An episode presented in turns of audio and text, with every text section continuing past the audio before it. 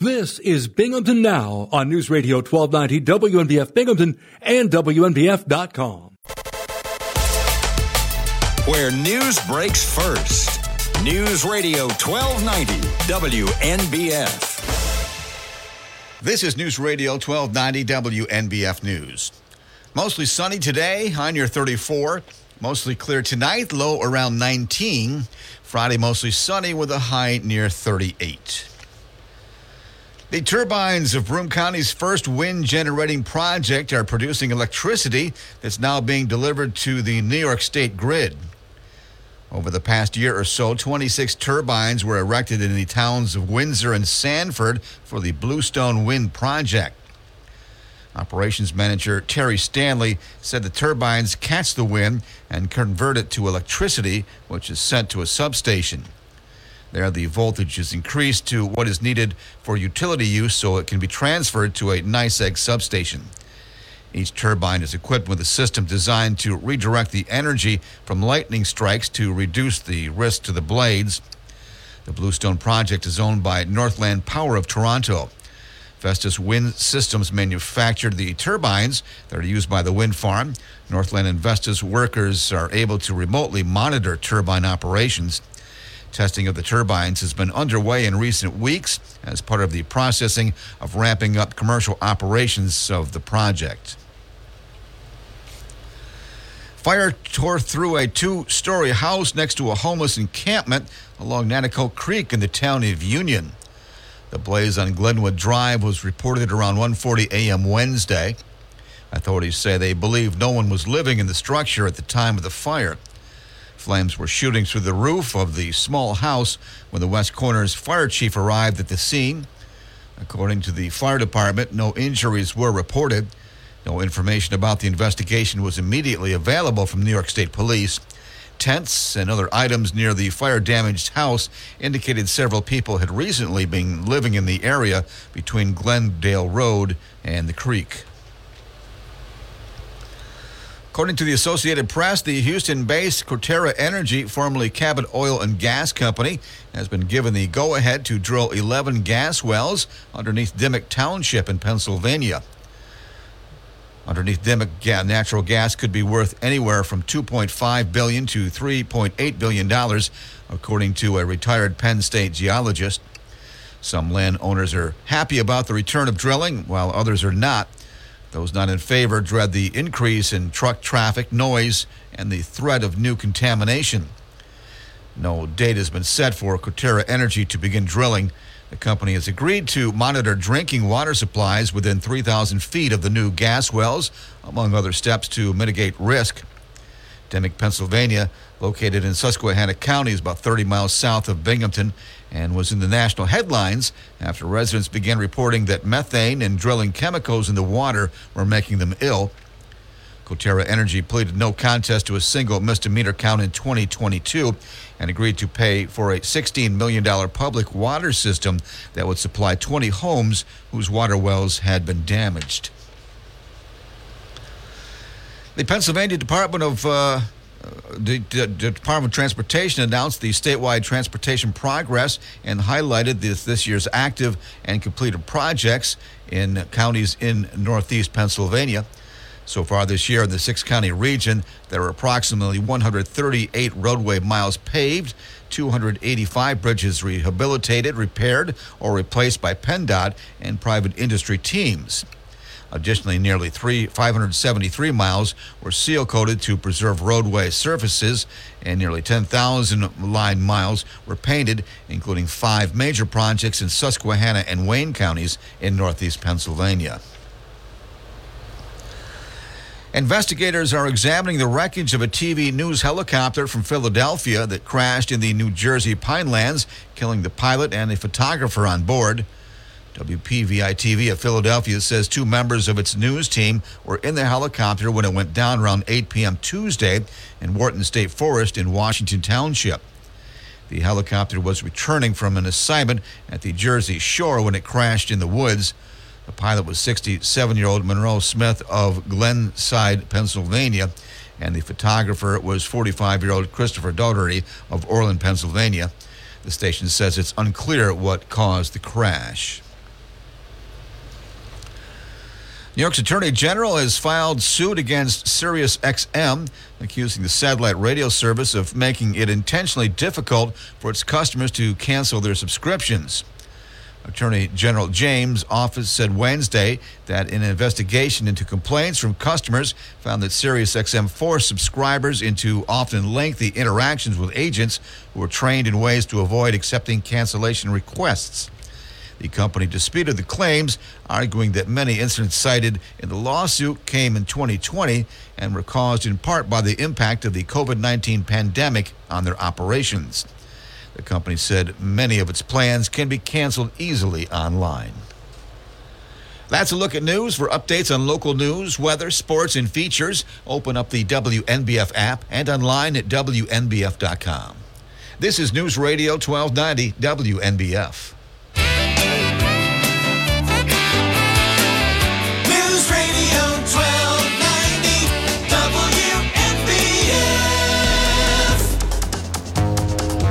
I'm Bob Joseph. This is Binghamton Now, Thursday, December 21st, 2023. Our final episode for the fall season, the all new winter season of Binghamton Now, starts tomorrow.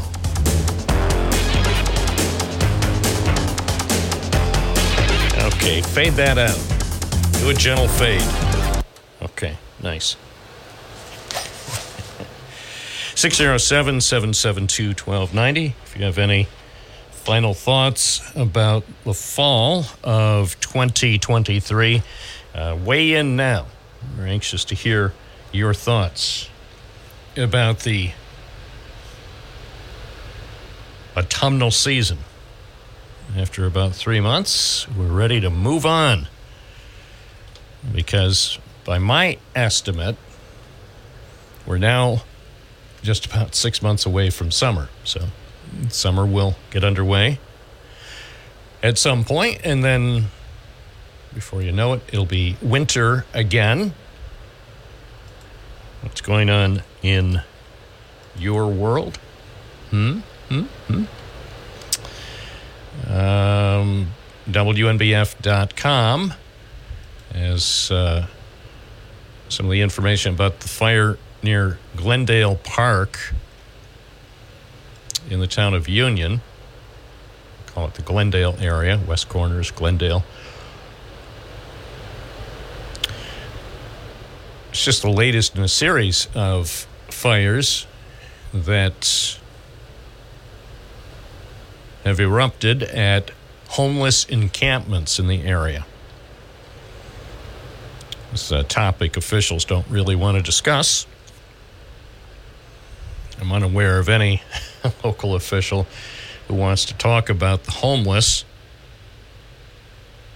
Generally speaking, what's going on right now, especially with uh, some very, very cold weather. So there may be, well, certainly several hundred people who are homeless in Broome County. Who knows what the actual number is? I don't know that anybody could come up with a sound estimate of how many people are unhoused or homeless uh, in Broome and Tioga counties. The only thing that we can say is based on the developments, looking at the trends over the last three years, the homeless problem is getting worse. And I don't see I don't see a very strong effort to address the issue. There are some initiatives, few things along the way, but nothing nothing that really strikes me as an effort to take care well, you're not going to take care of it. An issue to seriously address the problem right now, immediately on December 21st. And uh, here's an invitation to all local officials. If you're a local official in Broome or Tioga counties, and you are working on an initiative right now to help people who are homeless right now, today, at this moment, in the Binghamton area, call in 607 772 1290 and uh, let our listeners know what what precisely is being done to address the problem because it's bad and it's getting worse. WNBF, good morning. You're on the air. What's your first name? Where are you calling from? Gary from the West Side. Good morning to you. Good morning. I have hey, uh, I heard some good news through the grapevine that uh, Pasquale's is going to reopen. Have you heard anything about that? No. But The that sausage store, I guess, over there by Agway. right. Okay. Yeah, I heard, and I did see something on next door, which you know I don't know the accuracy of that, but I heard that the uh, one of the children is going to start up the operation. All right. Well, I'm not su- I'm not surprised. So, Yeah, it's a good good right. store. Hey Bob, you know you were talking about the homeless too, and the uh, homeless encampment under the bridge on uh, Bevier Street.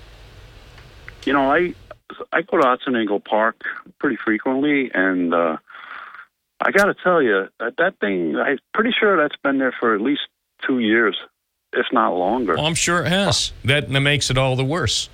The um, the homeless encampments around here have been around. Many of them have been around for a long time. Some are hiding in plain sight. Some are not that obvious. I guess I guess it starts to become more obvious to people when there are serious fires that close bridges or burn down homes. Um, but to my point, I see no evidence. I think it's a crisis, and I see no evidence that local officials are treating this as an emergency. These are real people. And when I went under the Bevier Street Bridge last week after the fire and saw the conditions following the fire with all the da- damaged stuff, I mean, cooking pots, utensils, coffee mugs, um, oh, marijuana, cannabis um, stuff that you can buy here at uh, the Cannabis Hut on Court Street, and oh, the the po- poster, the uh, football poster. So whoever was living there, they were fans of football, and they, I would say, to a large extent, they're people just like you and I, except they don't have a home. And then yesterday morning, after the fire near Glendale Park in the West Corners Fire District, I went there and saw there. I don't know how many tents were set up. I didn't see anybody around after the fire. And interestingly, for some reason, the fire was still burning or flared up. I don't, I don't know why why it was still burning when I got there, but nobody else was around. So. But as far as local officials taking action, have you heard a news conference uh, in the last month about the homeless problem in Broome County and what action they're going to take right now to help people this winter?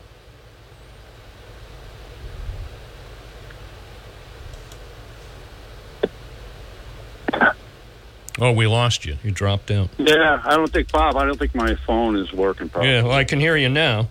Oh, okay, yeah, yeah. I, it's so, it's not really that complicated, but you have people that are homeless because they got kicked out of their apartments or whatever the reason, and they want a home. And then you got people that are homeless because they do other things like drugs and alcohol and whatever it may be, antisocial, and and they don't want to be. So we're just going to allow them to continue to be in endangered situations on public property, endangering themselves and endangering others. What if the fire under the Bevier Street Bridge was a lot worse? We still don't know um, how much the repairs will cost. The county hasn't released any information about the repairs needed to the bridge. Maybe the repairs will only cost a few thousand dollars. We don't know. I've put in a request and they said they'll send me some information. I'm still waiting. Um, in other cities around the country, there have been bridges and infrastructure damage because of fires that apparently started in homeless encampments. In some cases, I, I don't know if it's Los Angeles, I can't remember what city. Um, major interstate, I think, had to be closed for weeks because of a fire that apparently began in an area where people were staying under a bridge. Who's to say that won't happen around here? Are we just going to tolerate this and say, yeah, there's some people who don't want help? I hear that phrase, the the catchphrase, they don't want help. Right. So, you know, usually that's a mental health issue. And I feel that, you know, we've cut out the mental health aspect in, in you know, helping people. You know, that's not where people, uh, officials want to put money into because it doesn't really get noticed that much. No, because it doesn't really. get votes, right? I was just going to say it doesn't get votes. It would get noticed, but it wouldn't get them additional votes. It's not a sexy issue. It's not. Look, it's not a topic until the two recent fires. It's not really a topic I've addressed on the program. We talked a little bit several weeks ago about a warming center that was proposed in the first ward, but the people in the first ward didn't want any of that. They didn't want um, I can't remember if it was 40 beds or whatever to serve as a warming center for this winter. So I don't know. I, I guess I guess when the temperature g- goes below 32, I guess there's a law that says people have to be offered a place to stay so they don't freeze to death. Well, people need a place to stay, Bob. I believe the uh, church on, I think it's uh, Shenango Street. I get Yeah, confused 42 sometimes. Shenango Street. They they, They have, have a, yeah, in the uh, evenings that you. but I don't know how there. many people can be accommodated there. And I was in there, and it looks like at least thirty. I mean, they got a lot of beds in that one room Right. there, and thirty beds, I would say at least. You know, uh, I'm not sure if they have rules where. Well, they do know, have you- rules. And that's one of the things that I hear about at various shelters. Almost every agency or organization that operates a shelter has certain rules. One thing is you can't be drunk or under the influence of drugs. I think rule that number one. I think I think most, if not all, require you to go through like a, a a check, a police check to see make sure you're not wanted on warrants for violent crime. And maybe that discourages some people. Maybe they're not wanted for a violent crime, but maybe they're wanted for not paying parking tickets or something. And or maybe they just have a distrust of authority and don't want you know, to go through the routine name check because something might pop up. Maybe they're maybe one of the reasons they're homeless is because they're trying to get away from something. And then, That's true. you know, True. and then Yeah. say the There's police So do a routine yeah, a routine check. So, Well, and Bob, so let's say there's a solution. Let's say the politicians say, hey, we're going to build a homeless encampment. We're going to build mini homes. We're going to have 50 mini homes where they can live in there and safely and stuff. And then what would happen? The community, wherever they decide this is going to be, the community would be in an uproar. They'd be like, we can't have that here. That's too close to our homes.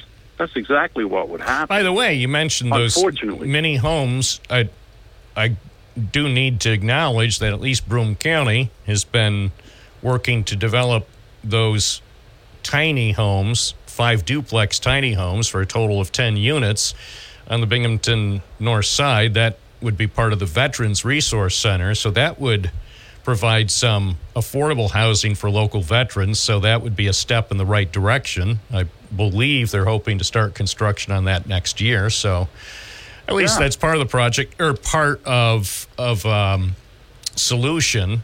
And there have been a few other projects here and there. Uh, over on the north side, there's another. Um, I can't. Who is running it? Is it? Um, it's the uh, people. It's the agency based in Johnson City. Um, the homeless. I call in it the old school or church Yeah. or whatever that was? Yeah, okay, right. Yep. Um, hold on a second because let me because that actually opened, I think about two years ago. Yes, 19 unit apartment complex, and it's at Liberty and Virgil Streets. And this opened, I believe, about three years ago. We don't hear much about it. but it's right across or right near the Lee Barta Community Center on Liberty Street. And oh, the Family Enrichment Network uh, operates that. And I go by there every so often when I'm on patrol in the Liberty Street neighborhood.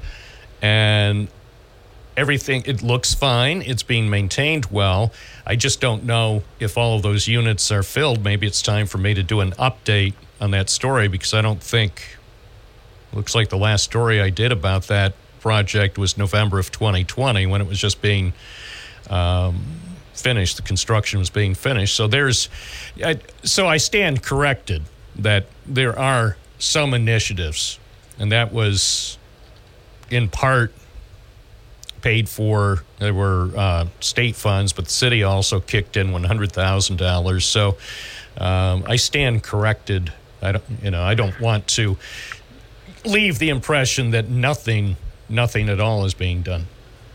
Well, and also, Bob, California has taken initiatives to try to take care of the homeless, and you know, usually a lot of other states follow California's leads, but you know, in my opinion, Bob, California has failed horribly at trying to take care of the homeless in their own state. For whatever the reasons, and they throw money at them. They let you do drugs right on the street, and and you know they they're very. Well, we do that Oh. too in Binghamton. We now let people do drugs on the street. I mean, why? Why when I leave this place, why do I have to be subjected to secondhand drugs? You know, I, I mean, just because weed is legal, and if you're over the age of 15, we expect that you'll want to do weeds. Uh, why? Why do I, when I am going to work or leaving work or going out to lunch or covering a story in downtown Binghamton, why do I have to smell weed smoke? So, you know, when you say in California they let people do drugs on the street, yeah, and we're allowing it here in New York State too. I think And- and I think I think it's time for them to stop allowing drug use on the street. We don't allow people to be drinking on the street, so why should people be allowed to smoke weed on the street? Unless they get one of those I- I space know. helmets. I mean, you have a point. I'm not sure that has anything to do with the homeless. No, but, I know, they but you have- but you brought up about what's going on in California. I know it has nothing to do with the homeless. You just happened to mention in California they let people do drugs Right. on the street. Well, so right. do we in New York State. is- Okay, and and and then they have people in California that are they are their jobs are to take care of the homeless, and they pay them hundreds of thousands of dollars or a hundred thousand dollars, right, over six figures. And so, what happens if they help and get rid of the homeless? Now there's no homeless problem. Now you don't have a job anymore. Does that make sense? Or No, I know what just- you're saying. I've I've heard people I've heard people make that Right. argument before. And you could make that argument actually for a lot of organizations and professions that Yes. if yes. if they were 100% successful, say uh, a cancer center, you operate a cancer center, and the only way you can operate a cancer center and keep it going is to keep having new patients. What happens if your cancer center is so successful that cancer as we know it is cured and, and then in, in five years there are no cancer patients? What are you going to do with all the people and the buildings that you would set up for the cancer center? Turn it into student housing? Or whatever. I mean, uh, it's not a it's not a perfect analogy, but there are a lot of things. If if people were 100% successful at what they're doing, in theory, they'd be out of work or they'd have to come up with a new mission. Well, look, every everything begins with the first step.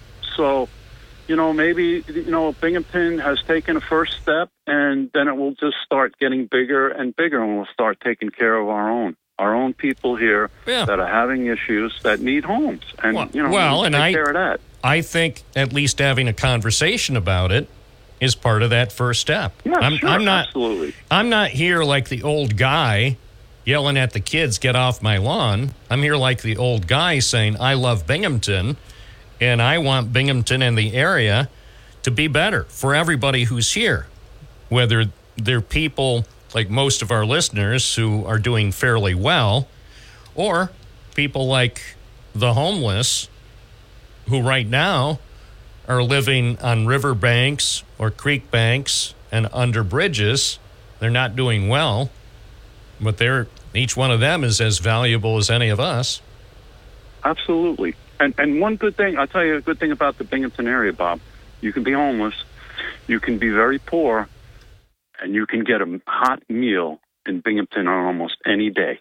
That's In true. In fact, any day you can, and that's fantastic. This community supports people that Right. need help. Really right and does. and so that's why I wanted to clarify uh, some of my my early thoughts because again I don't want to leave the impression that individuals, nonprofit organizations, and certainly governments aren't doing some things, but I'm saying, in my opinion, I guess we all could do better.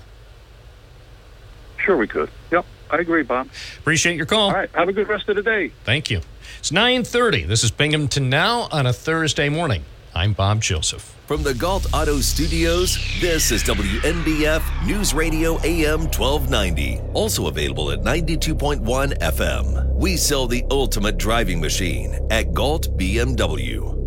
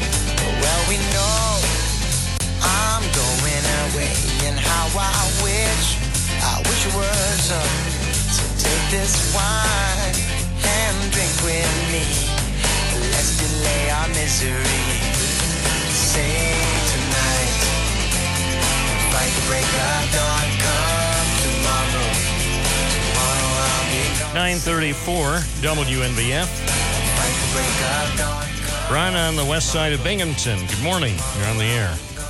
Good morning, Bob. Say, the word of the day today that I want to put out there is decorum. Decorum. Uh, that is a behavior which is uh, in keeping with moral standards, appropriate behavior, respectful behavior, that kind of thing. That's what we refer to as decorum. And I'm, I'm using that word because I, I wanted to make a point which um, actually will be a question to you. And uh, uh, here's here's the idea. Gary just called from the west side, and you spoke about something of substance, uh, homelessness, and, and you approached it in a in a way which uh, got to some facts, some ideas about it. Uh, John from Binghamton calls always with something of substance, and I can name all sorts of callers that you take that uh, bring something of substance up to be discussed and uh, you know uh, thought about by your listeners. Uh, but you have callers, and I, and I just want to say, and the reason I'm mentioning this, I, it's about your response to them.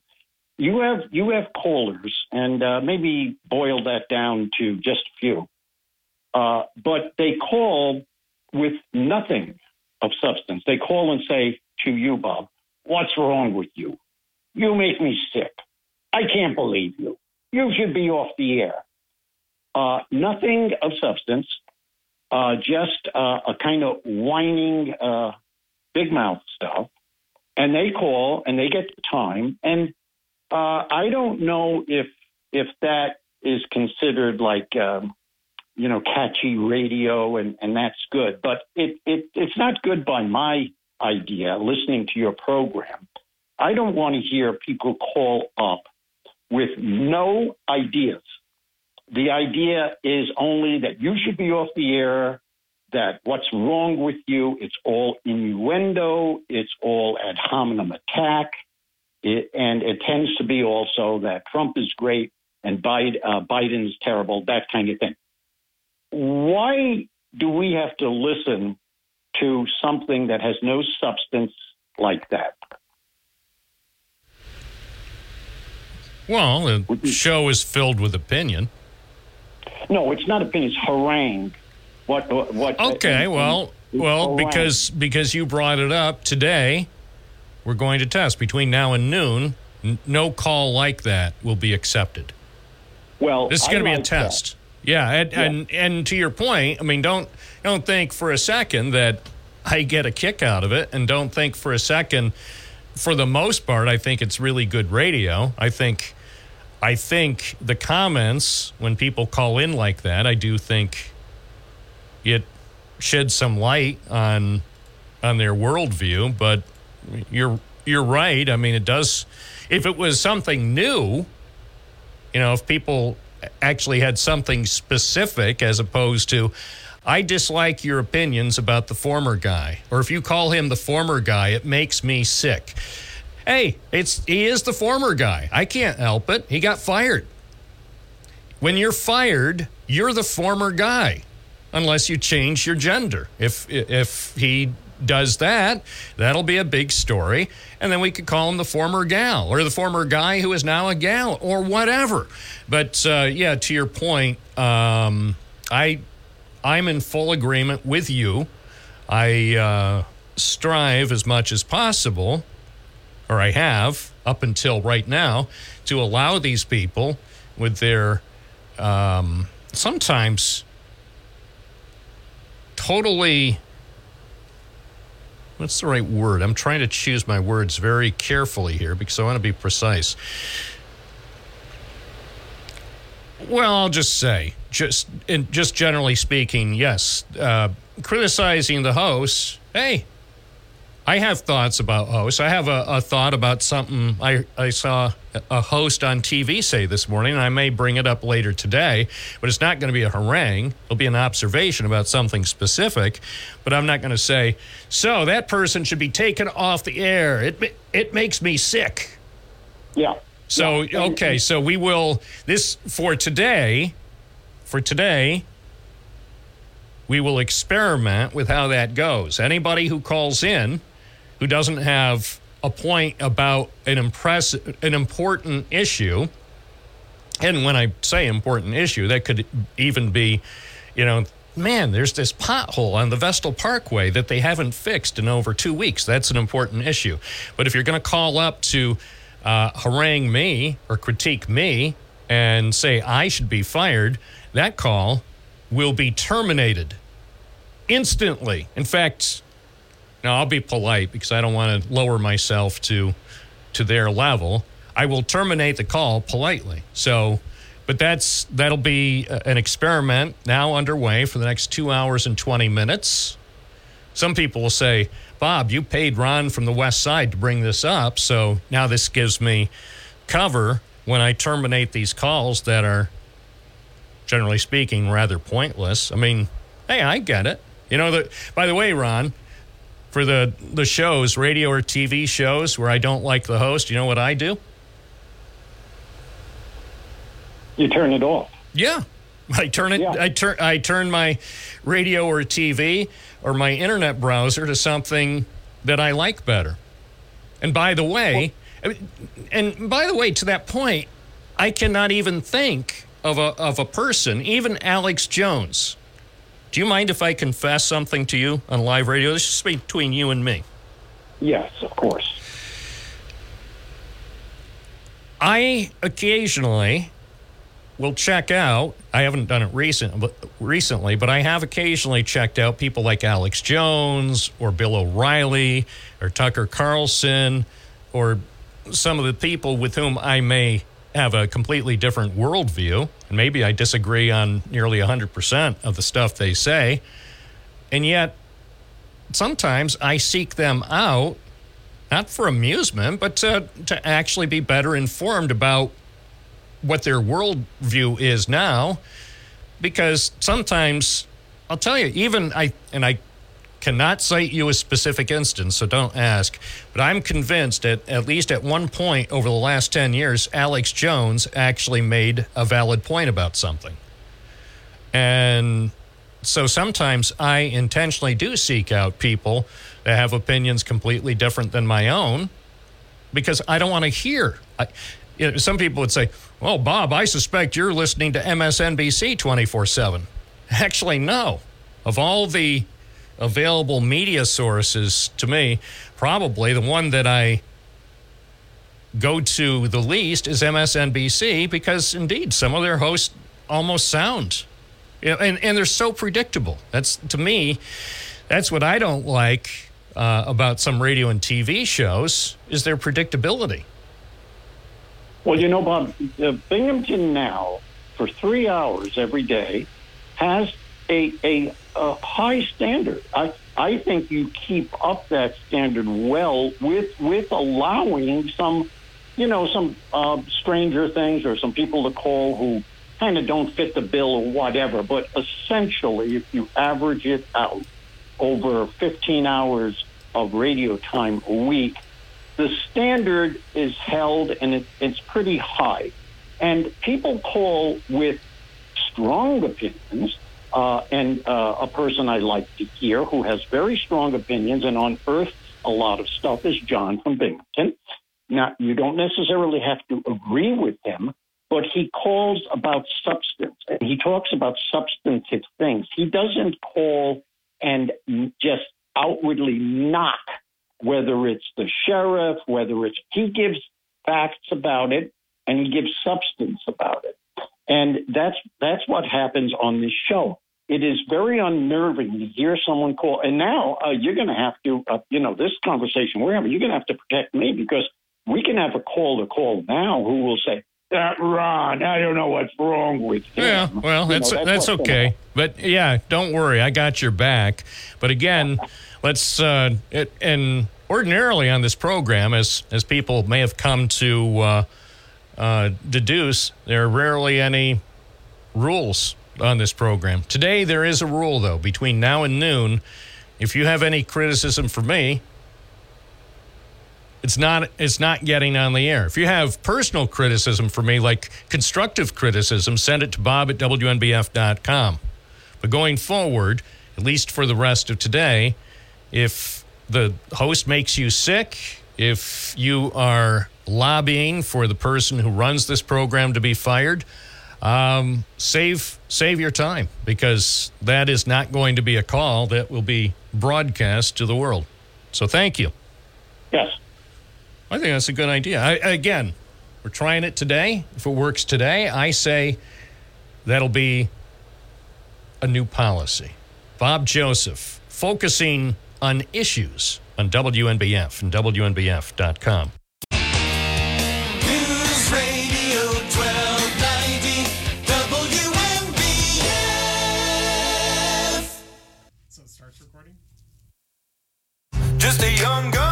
with a quick fuse. I was uptight, wanna let loose. I was dreaming of bigger things and wanna leave my old life behind. Not a yes sir, not a follower. Fit the box, fit the mold, have a seat in the foyer. Take a number. I was lightning before the thunder. Thunder, thunder, thunder, thunder, thunder, thunder, thunder, thunder, thunder, Thunder, feel the thunder. Lightning and the thunder. Thunder, feel the thunder. Lightning and the thunder. Oh, feel the thunder. Joe in Binghamton. Good morning. You're on the air. Yes, I just want to say thank you to Ron. I have been bothered by this for years, and I'm happy it's ta finally ta uh, something's happening and it's going to be taken care of. That's all I've got to say. Oh, thank you. So ha- I'm so happy about it that I can't even talk. Okay, it's the dawn of a new era, a new era in fun listening. And it's about time. Thank you. Deserve it. Thank you. I agree. Thank you so much. 950 at WNBF. Beverly from the town of Dickinson. You're on the air. Hi, Bob. Uh, we went to see the lights last night, and my oldest daughter made me laugh. She goes, "You know, I haven't seen these since I was a little girl." Oh, Bob, they were beautiful. You could go around as many times as you want to. Well, they do nice work there. They do really nice work. I think I'll uh, go back there. Uh, I don't know if I'll go back there tonight or tomorrow night, but I do think, I do think that uh, I will check it out again. Oh, it was beautiful, Bob. Absolutely. All right, glad you had a chance to enjoy it. Hope you have a good morning. Even got to meet uh, uh, Fred Akshar. He's a very nice gentleman, and his wife was beautiful. Well, I'm glad they were there, and I'm glad you had a chance to enjoy the lights. I hope you have a great day. Oh, Okay, Merry Christmas. Merry Christmas to you, pal. 951 at News Radio, WNBF.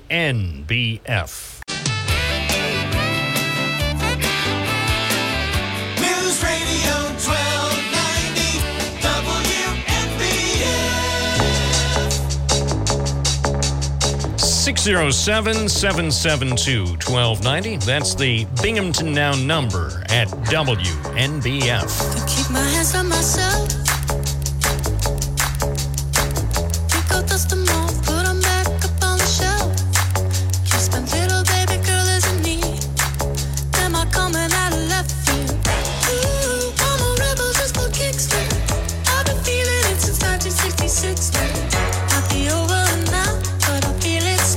WNBF at 955. I'm a rebel just for kicks. Back to the phones we go. Good morning, WNBF. You're on the air. What's your first name? Where are you calling from? Yeah, good morning there, Bob. It's Dave from Vestal. Hey, I was a little disappointed with Ron there. I thought he was calling in to fill you in more about that uh that that book he bought there, uh, Liz Cheney, that he saw advertised on MSNBC. I thought maybe he was going to fill you in on that because I know he gave you he gave you some uh, heads up on what she was saying in there. At least I Yeah, what do you think about it? Have you read her book yet? No, I haven't read the book, Bob, but but I know if you're ordering Liz Cheney's book, you're not a very smart shopper. And I want to know, Bob, why y- why didn't you tell Ron what you tell other other callers? If you don't like it, get your own show. You've said that plenty of times. Right. But going forward, I I thought that he came up with a brilliant a brilliant idea. Don't you agree? You have to agree that's a good idea. Not having people calling in with uh, constant attacks against the humble host of the program. No, we shouldn't be attacking you. I, Well, that's right. So, okay, what else is on your mind? Re- real, Less less about other callers and more about the issues. What about the former guy? What do you think about uh, his troubles in Colorado and now possibly extending to New York? They're talking about uh, doing the same thing in New York that Colorado did. no, I want to mention real quick Gary. Gary's call. All right. I asked you a specific question. We, we only have a few seconds left before the news break. What do you think that uh, other states are going to try to keep the former guy off the ballot next year? Th- They're going to continue to try, Bob. But I, I, I'd like to talk about the homeless. Can I, real quick? Well, we don't have enough time now. We- We've got the news coming up next. I will, in this one instance, allow you to call back after the news since we, we really didn't have much time for you to talk about the issue. So if you want to call back after the news, I would welcome that. Okay, I'll do that. Thank you. WNBF, a new era has dawned in local talk radio. The program is being improved in real time here at WNBF. This is News Radio 1290 AM, WNBF Binghamton. Now on 92.1 FM, W221 EJ Binghamton, a Townsquare Media station. Where news breaks first. News Radio 1290 WNBF. This is News Radio 1290 WNBF News. Mostly sunny today, high near 34. Mostly clear tonight, low around 19. Friday, mostly sunny with a high near 38. The turbines of Broome County's first wind generating project are producing electricity that's now being delivered to the New York State grid. Over the past year or so, 26 turbines were erected in the towns of Windsor and Sanford for the Bluestone Wind Project. Operations manager Terry Stanley said the turbines catch the wind and convert it to electricity, which is sent to a substation. There, the voltage is increased to what is needed for utility use so it can be transferred to a NYSEG substation. Each turbine is equipped with a system designed to redirect the energy from lightning strikes to reduce the risk to the blades. The Bluestone project is owned by Northland Power of Toronto. Vestas Wind Systems manufactured the turbines that are used by the wind farm. Northland and Vestas workers are able to remotely monitor turbine operations. Testing of the turbines has been underway in recent weeks as part of the processing of ramping up commercial operations of the project. Fire tore through a two story house next to a homeless encampment along Nanticoke Creek in the town of Union. The blaze on Glenwood Drive was reported around 1:40 a.m. Wednesday. Authorities say they believe no one was living in the structure at the time of the fire. Flames were shooting through the roof of the small house when the West Corners fire chief arrived at the scene. According to the fire department, no injuries were reported. No information about the investigation was immediately available from New York State Police. Tents and other items near the fire damaged house indicated several people had recently been living in the area between Glendale Road and the creek. According to the Associated Press, the Houston based Coterra Energy, formerly Cabot Oil and Gas Company, has been given the go ahead to drill 11 gas wells underneath Dimock Township in Pennsylvania. Underneath them, natural gas could be worth anywhere from 2.5 billion to 3.8 billion dollars, according to a retired Penn State geologist. Some landowners are happy about the return of drilling, while others are not. Those not in favor dread the increase in truck traffic, noise, and the threat of new contamination. No date has been set for Coterra Energy to begin drilling. The company has agreed to monitor drinking water supplies within 3,000 feet of the new gas wells, among other steps to mitigate risk. Dimock, Pennsylvania, located in Susquehanna County, is about 30 miles south of Binghamton and was in the national headlines after residents began reporting that methane and drilling chemicals in the water were making them ill. Coterra Energy pleaded no contest to a single misdemeanor count in 2022 and agreed to pay for a $16 million public water system that would supply 20 homes whose water wells had been damaged. The Pennsylvania Department of uh, the, the Department of Transportation announced the statewide transportation progress and highlighted this, this year's active and completed projects in counties in northeast Pennsylvania. So far this year in the six county region, there are approximately 138 roadway miles paved, 285 bridges rehabilitated, repaired, or replaced by PennDOT and private industry teams. Additionally, nearly three, 573 miles were seal coated to preserve roadway surfaces, and nearly 10,000 line miles were painted, including five major projects in Susquehanna and Wayne counties in northeast Pennsylvania. Investigators are examining the wreckage of a TV news helicopter from Philadelphia that crashed in the New Jersey Pinelands, killing the pilot and a photographer on board. WPVI TV of Philadelphia says two members of its news team were in the helicopter when it went down around 8 p.m. Tuesday in Wharton State Forest in Washington Township. The helicopter was returning from an assignment at the Jersey Shore when it crashed in the woods. The pilot was 67 year old Monroe Smith of Glenside, Pennsylvania, and the photographer was 45 year old Christopher Dougherty of Oreland, Pennsylvania. The station says it's unclear what caused the crash. New York's Attorney General has filed suit against SiriusXM, accusing the satellite radio service of making it intentionally difficult for its customers to cancel their subscriptions. Attorney General James' office said Wednesday that an investigation into complaints from customers found that SiriusXM forced subscribers into often lengthy interactions with agents who were trained in ways to avoid accepting cancellation requests. The company disputed the claims, arguing that many incidents cited in the lawsuit came in 2020 and were caused in part by the impact of the COVID 19 pandemic on their operations. The company said many of its plans can be canceled easily online. That's a look at news. For updates on local news, weather, sports, and features, open up the WNBF app and online at WNBF.com. This is News Radio 1290 WNBF. News Radio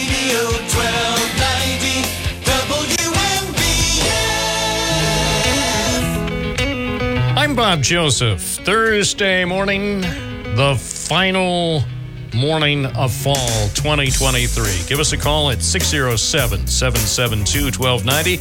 I'd like to hear from you today, right here on WNBF. Come to decide that the things that I tried were in my life just to get high on. When I sit alone, come get a little known, but I need more than myself this time. Step from the road to the sea to the sky, and I do believe that we rely on. When I lay it on, come get to play it on, all my life to sacrifice. Hey, oh, listen what I We go back to the phones. Good morning. You're on the air. What's your first name? Where are you calling from? Uh, hello again, Bob. It's Dave with, with, with the uh, homeless call there. All right. So let's stay on topic. Let's talk about specific topics. Which topic do you want to address first? Homelessness in Broome County? Well, generally, uh, uh, nationally, Bob, because I, I know it's an old argument, but boy, it, it really gets me boiling. The, the money that we spend, the money, the billions that we send all over the world, Bob, there's no reason. And I like Gary's idea, an encampment where people can actually stay warm and eat. And he's right. People would complain if it was in their area, but maybe provide some kind of supervision, some kind of some something, you know, so that the people would feel safer uh, in that area. But you know, it, it really bothers me, Bob. All the billions. I mean, look at look at the immigrants. Even we go down there, we're throwing money at them. We got people. There's no reason why we should have anyone hungry or, or uh, freezing anywhere, Bob. We we have all this money that we just blow. I mean, look at the grants. How about this? Cut the defense budget by 10%. Then we'll have more than enough money to take care of the homeless population, more than enough money to fix our infrastructure in Binghamton, to keep these bridges and parking garages from um, collapsing or being on the verge of collapse. 10% defense cut. I don't know how many billions that is, but that's a lot of billions, and America and the world still would be safe.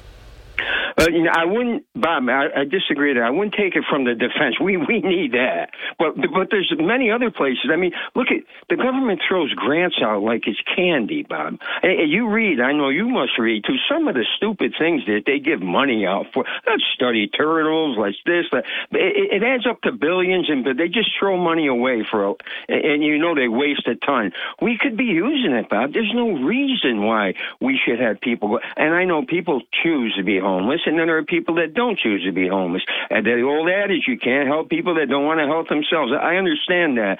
But boy, we have the money to step in. The government should be throwing it all around the country and get going on it because there's no reason why we should have people living in tents and cardboard boxes. That's how I feel. All right. I appreciate the call. Thank you. Dave from Vestal. It's 1013. What is your opinion? We've got uh, a homeless population that appears to be growing in Broome and Tioga counties. Actual numbers impossible to get, but just based on my observation, news coverage, and also reports I've heard from people all ar- around the region Binghamton, Owego, Endicott, Vestal, Apalachin, Windsor, Johnson City, Endwell. It appears that the number of people who are now homeless has increased dramatically over the last year. So, what more can be done to help those who need assistance? Our number is 607 772 1290. Thursday morning. Bob Joseph on Binghamton Now. From the Gault Auto Studios, this is WNBF News Radio AM 1290. Also available at 92.1 FM. Save in a big way at Gault Chevrolet.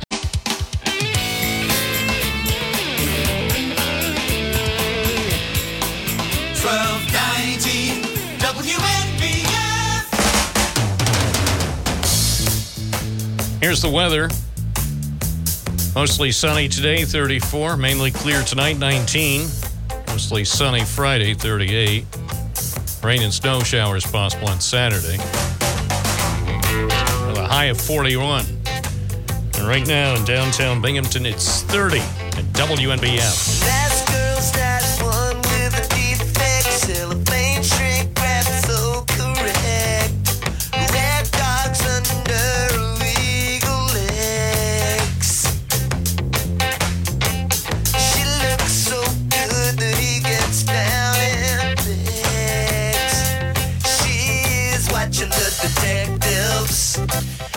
To phones we go. Eileen from Binghamton's West Side. Good morning.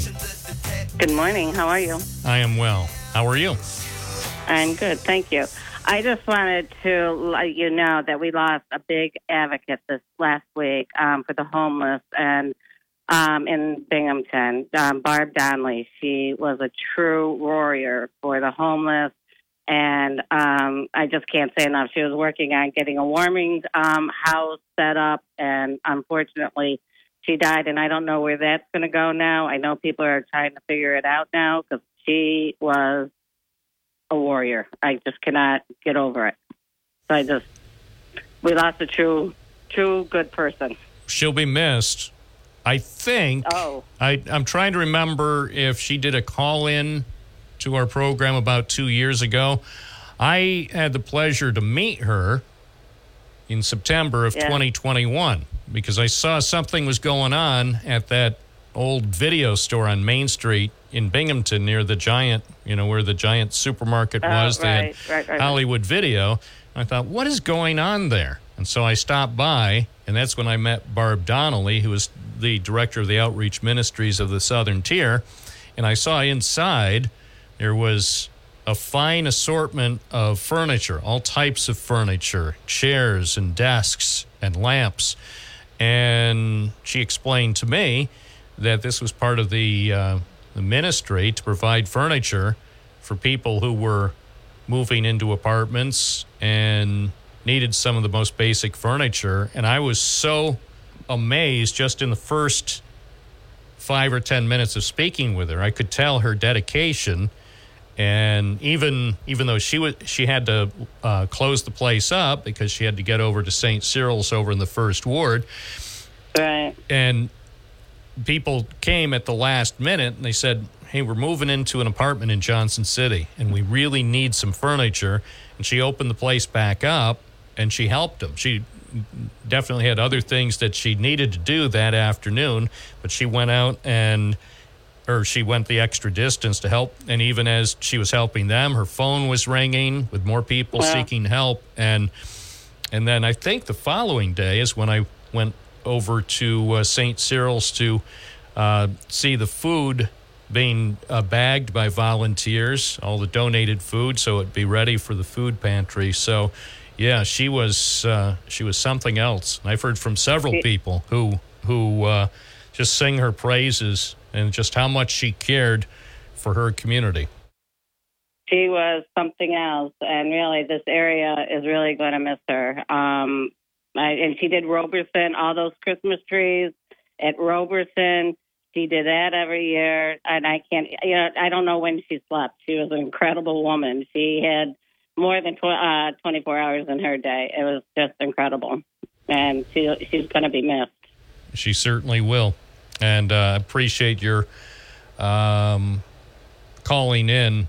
I, I did receive a few emails from people uh, after she died. I know, I think it was Channel 12 did a, a story uh, a few days ago uh, when her funeral was held over, I believe, over at St. Patrick's, over on Right, right. over at Front That and was Oak. beautiful. It- yeah. yeah, from the clip that they they played and and just uh, in that brief news story they they helped to uh, acknowledge some of the work that she did over the years.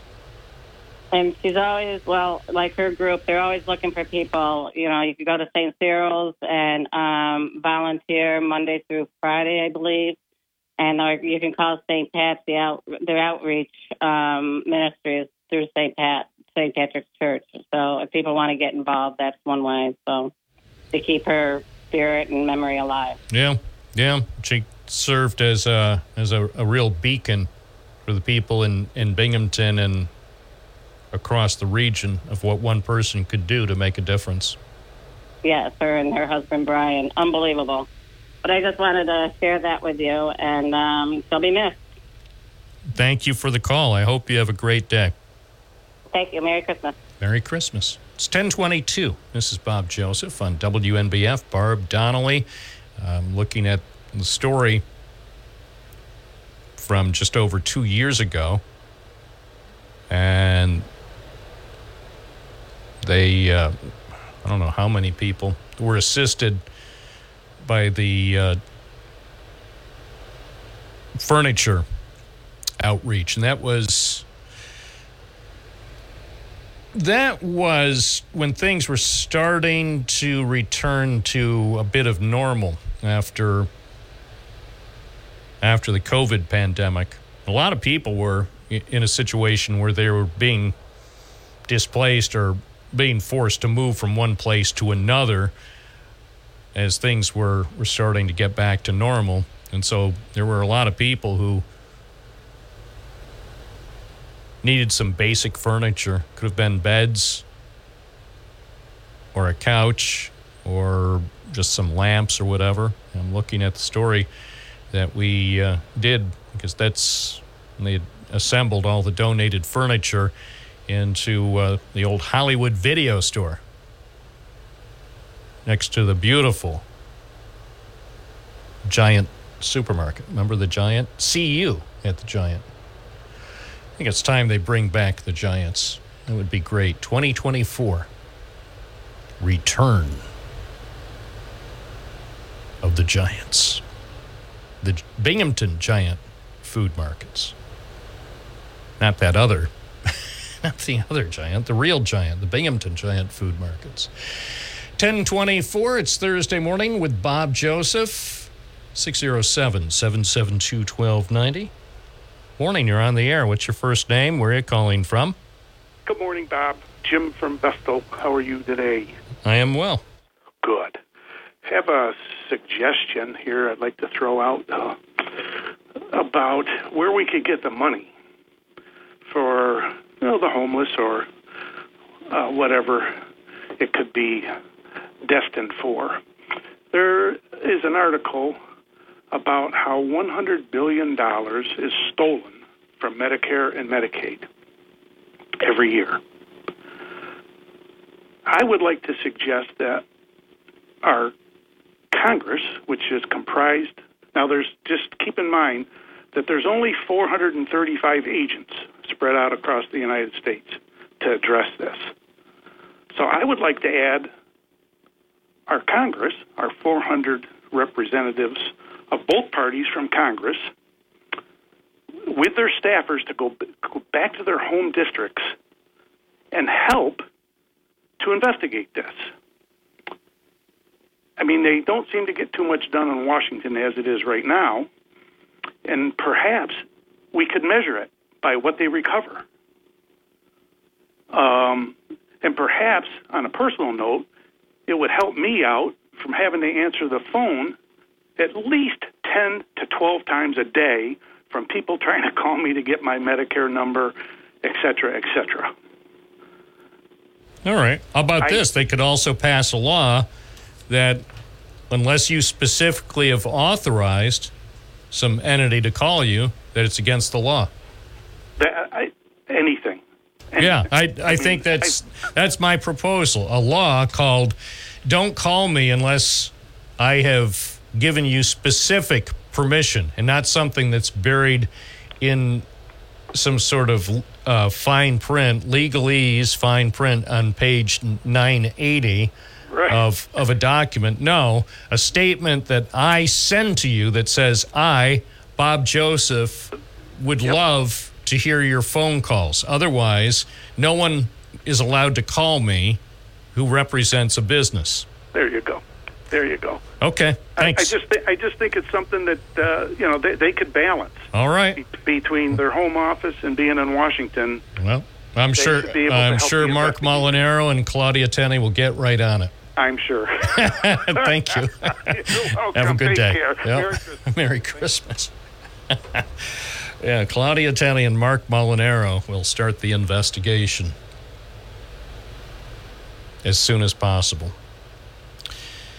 As to my proposal that people not be allowed to call you, and when I say people, I don't mean individuals. Individuals should be able to call each other. This is a great country, it's a great world. Communicate with each other. But uh, in terms of commercial entities, only if your number has been officially authorized. So if you somehow get hold of my number, you can contact me, not by phone. Don't call me and don't text me. I'm too busy. I'm too busy to take your calls and texts. But send me in the mail, the regular mail, postal service, send me a form that says, We somehow have acquired your phone number and we would like permission in the future to call you. And then on the form, there could be different boxes to check off. One, yes, call me as often as you like. Two, you may call me once. Three, don't you ever call me. And then you send it back in the postpaid envelope. I paid for that phone. it's my phone. When you call me as a business, you're trespassing. You're, you're taking my valuable time. I don't have time. I don't have time to deal with businesses that I don't already have an established relationship. So if I'm doing business with you and you have requested specifically to contact me by phone and I've said go right ahead, go ahead, call me. There are legitimate reasons for people to call. Other than that, though, I've got too much to do. I'm out every day reporting or doing other important things. Phone calls and texts just waste my time, and time is money. 607 772 1290. I invite you to call that number. I welcome your calls. Unless you're uh, an automated machine or a business, don't don't call. We sometimes have to deal with those, but don't call. If you're from representing a business, this is a radio show. You're not going to be able to sell me anything. Binghamton Now, 92.1 FM, 1290 AM, streaming at WNBF.com.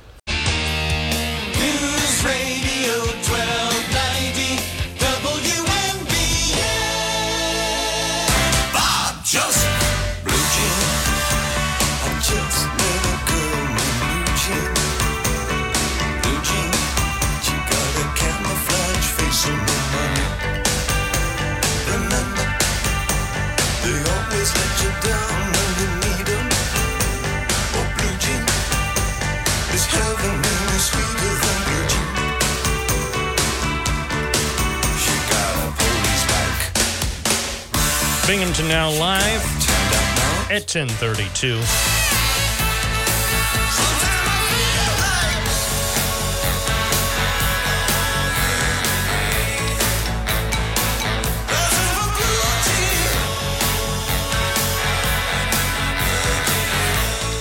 And uh, a lovely day it is. Wow, less than 12 hours.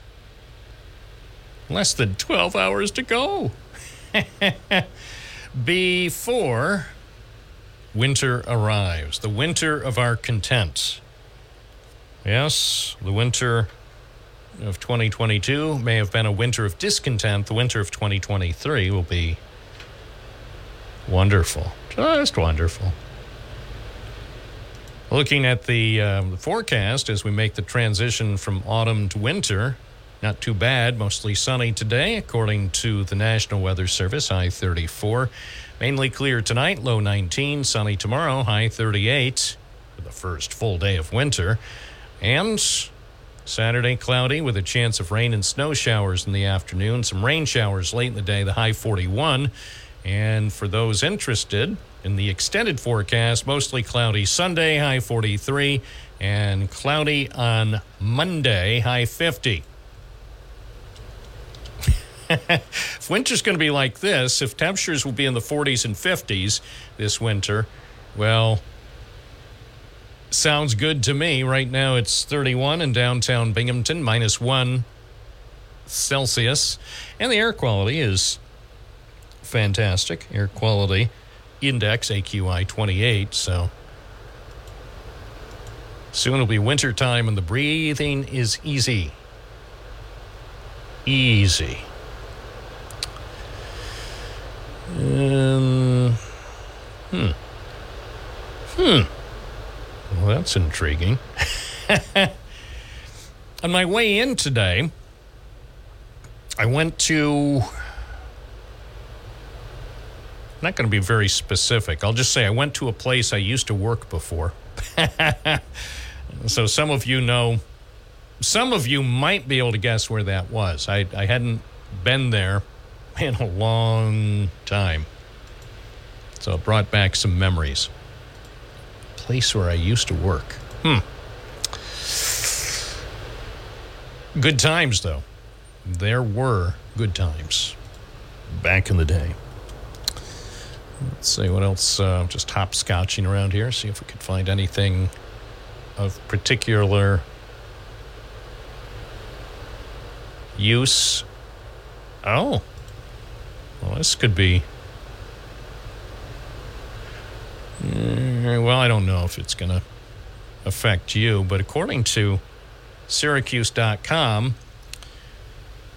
a chain of urgent care centers and the region's dominant health insurer on the are on the brink of a divorce that could affect thousands of patients. A story by Douglass Dowty. Syracuse.com. If no agreement is reached within 10 days, Excellus Blue Cross Blue Shield clients will be forced to pay full price at Well Now Urgent Care. Instead of a small co-pay, Well Now visits would cost an Excellus member at least $165, not including specialty care. And so they evidently have some kind of a standoff that's starting. And I always am concerned when big businesses are involved in a standoff. And, and we see this happening with disturbing frequency. In this case, it's uh, a chain of urgent care centers about to get into a standoff with a health insurance company. But we see other standoffs that happen. You know, the cable company is in a standoff with a content provider. So remember what happens with football games. Ooh, the people that run the cable company, ooh, uh, can't reach an agreement with whoever is providing football. These standoffs are ridiculous, and yet they happen. And who gets hurt? Not the big companies. In the end, they have a standoff. And usually, after a standoff, which might last only a few hours, or sometimes it stretches to be even weeks or months, in the end, the standoff is resolved. And what it means is both of the companies that were involved in the standoff ultimately, finally, negotiate an agreement or some kind of settlement, and they both do well. The big companies always wind up doing well, and then it's the average person. In this case, it's healthcare, but sometimes it could be cable TV or whatever, satellite TV. In the end, the average person winds up paying more. That's the only thing we know when when things get to a standoff involving big business.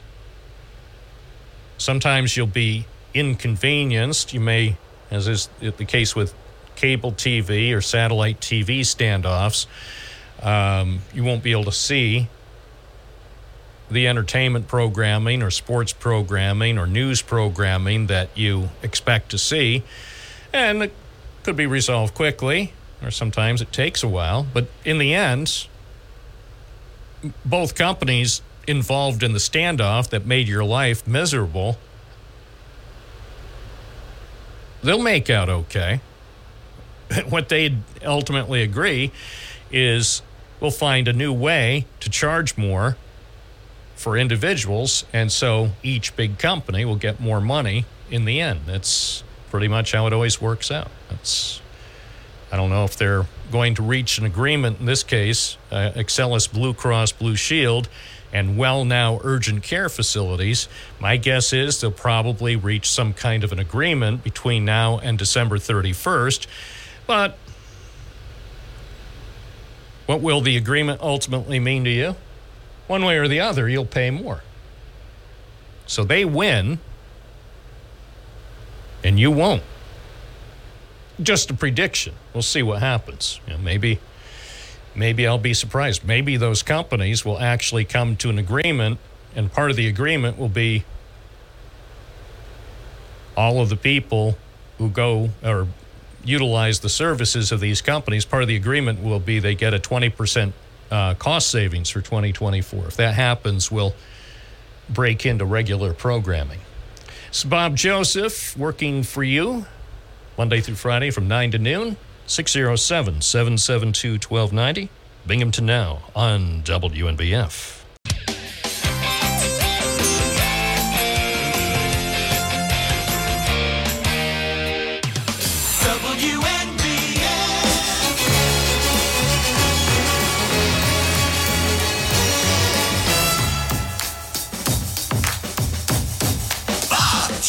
Like a sound you hear that lingers in your ear, but you can't forget from sundown to sunset. Now, now. It's all in the air, you hear it everywhere. No matter what you do, it's gonna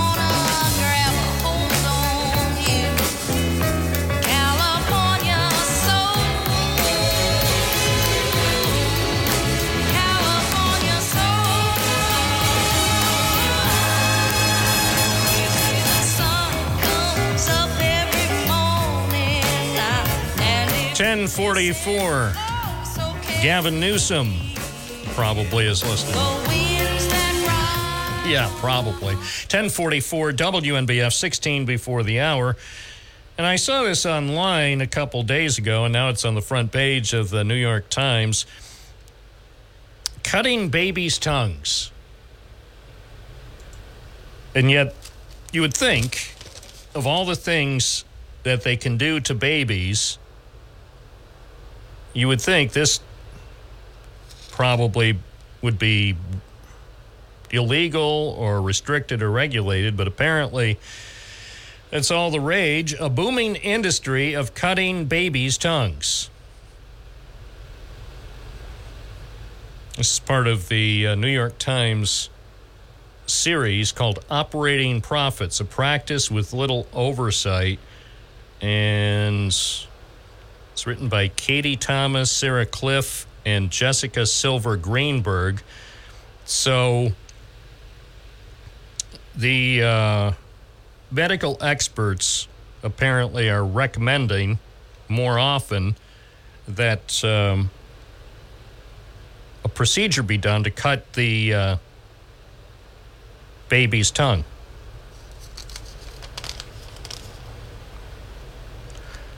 The infant's tongue was tethered to the bottom of her mouth. It was a common problem, according to a lactation consultant, and could be fixed with a quick procedure at a dentist office. The child's mom said it was touted as this miracle cure.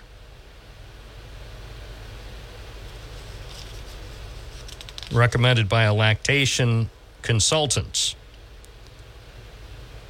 So the lactation consultant recommended a dentist who cut under the baby's tongue with a laser. Within days, the infant was refusing to eat and had become dangerously dehydrated. She spent her first Christmas on a feeding tube. So apparently, this practice of cutting babies' tongues is uh, increasing. Small fraction of babies are born with a bundle of tissue that attaches the tip of their tongue to the bottom of their mouth. In some pronounced cases, doctors snip that tissue, but many tongue ties are harmless, and the evidence that cutting them improves feeding is scant. And yet, some lactation consultants and dentists pitch laser surgery to anxious and exhausted mothers. And they tout it as some sort of a cure all that will improve breastfeeding and prevent a litany of health problems, including sleep apnea, speech impediments, and constipation. Tongue tie evangelists recommend lasering not only the tissue under the tongue, but also the webbing that connects the lips and cheeks to the gums. Diagnosing and cutting these oral ties, often for hundreds of dollars, has become a niche industry. One well known Manhattan dentist takes in millions of dollars a year from his tongue tie practice. Lactation consultants who refer patients and assist dentists also get paid. And of course, the companies that make lasers are jumping on the trend. It's difficult to tally the vol- volume of surgeries, which are often not covered by insurance, but by all accounts, they're soaring. Well, at least it's a, it's a lengthy story. By 2023 standards, it's a lengthy story, and that means it's too long for about 98% of the people to read, but at least the New York Times is doing the story. I would think that's fraud. If you are recommending cutting babies' tongues just willy nilly so you can make a lot of money, I'm sure there's a, a theory involved there that everybody wins, but does everybody win? Because this story goes on to cite specific instances where after this procedure, some infants wind up having some big problems. There's, um, I think, let me just take a look at the end of the story. Uh, so the one poor little baby, um, she was having difficulty swallowing and would sometimes choke from drinking from her bottle. The specialist wrote in her medical records afterward that the problems were likely due to the laser surgery.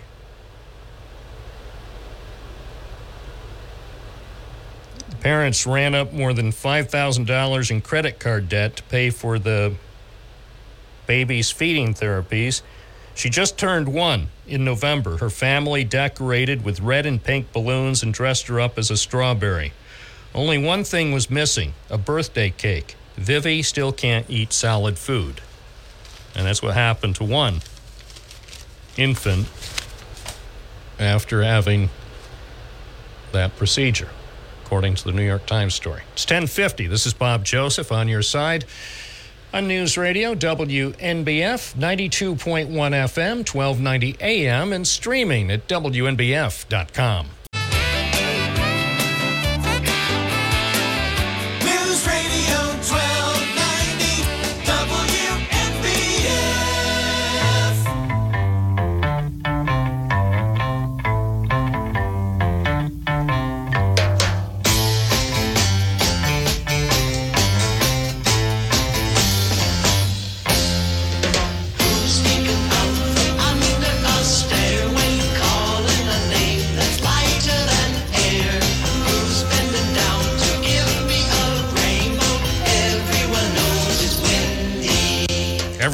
it's windy, especially at the top of some of those hills in Windsor and Sanford in eastern Broome County.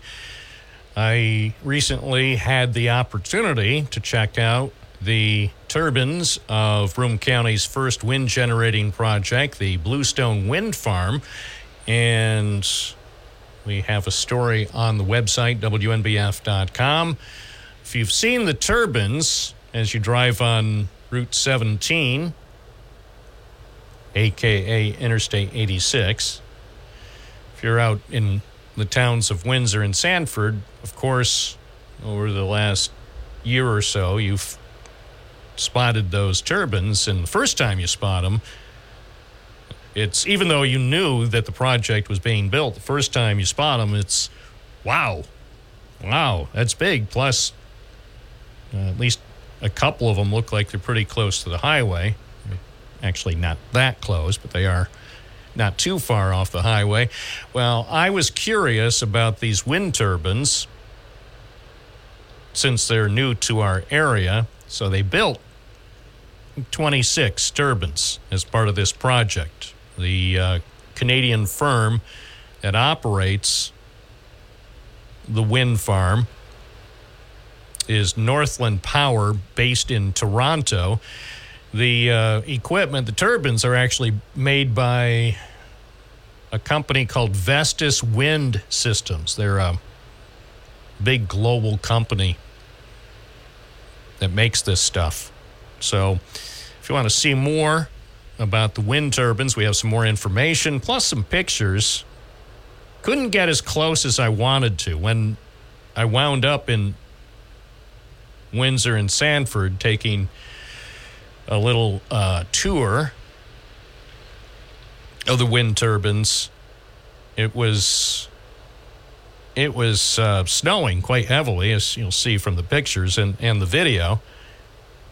And I I know there was a bit of concern. The uh, operations manager was a little concerned that maybe some of the snow or slush that was on the uh, the blades could come flying at me. he didn't want.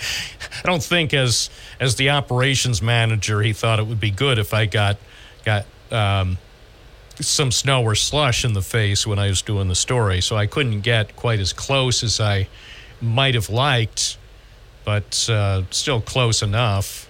Here's. Uh, Obviously, you can't see the video on the radio, but you can hear a little bit. This is Oh, I don't know how far away I was. Oh,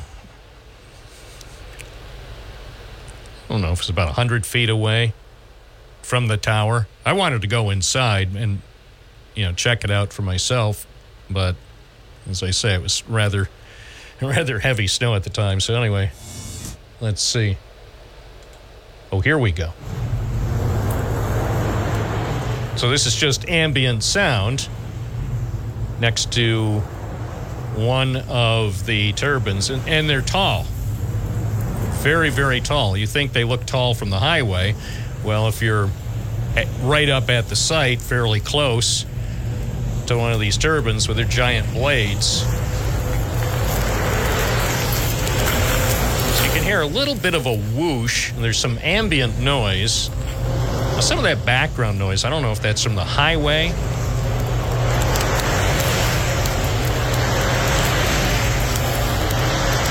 almost hear like that whoosh as the blades go around. And I enjoyed it. Now, again, if you want to see the video and get the full effect of what this wind turbine looks like as uh, part of the Bluestone Wind Project, go to WNBF.com and take a look at the video, a few pictures, and the story. There's more information. But I was glad to finally have a chance to see one of the turbines up close, see it in operation. So it's the first first project of its kind located not that far from Binghamton. I'd say it's about 20 minutes or so from Binghamton. It's 11 o'clock. You're listening to WNBF. Where news breaks first. News Radio 1290 WNBF. This is News Radio 1290 WNBF News. Mostly sunny today, high near 34. Mostly clear tonight, low around 19. Friday, mostly sunny with a high near 38. The turbines of Broome County's first wind generating project are producing electricity that's now being delivered to the New York State grid. Over the past year or so, 26 turbines were erected in the towns of Windsor and Sanford for the Bluestone Wind Project. Operations manager Terry Stanley said the turbines catch the wind and convert it to electricity, which is sent to a substation. There, the voltage is increased to what is needed for utility use so it can be transferred to a NYSEG substation. Each turbine is equipped with a system designed to redirect the energy from lightning strikes to reduce the risk to the blades. The Bluestone project is owned by Northland Power of Toronto. Vestas Wind Systems manufactured the turbines that are used by the wind farm. Northland and Vestas workers are able to remotely monitor turbine operations. Testing of the turbines has been underway in recent weeks as part of the processing of ramping up commercial operations of the project. Fire tore through a two story house next to a homeless encampment along Nanticoke Creek in the town of Union. The blaze on Glenwood Drive was reported around 1:40 a.m. Wednesday. Authorities say they believe no one was living in the structure at the time of the fire. Flames were shooting through the roof of the small house when the West Corners fire chief arrived at the scene. According to the fire department, no injuries were reported. No information about the investigation was immediately available from New York State Police. Tents and other items near the fire damaged house indicated several people had recently been living in the area between Glendale Road and the creek. According to the Associated Press, the Houston based Coterra Energy, formerly Cabot Oil and Gas Company, has been given the go ahead to drill 11 gas wells underneath Dimock Township in Pennsylvania. Underneath them, natural gas could be worth anywhere from 2.5 billion to 3.8 billion dollars, according to a retired Penn State geologist. Some landowners are happy about the return of drilling, while others are not. Those not in favor dread the increase in truck traffic, noise, and the threat of new contamination. No date has been set for Coterra Energy to begin drilling.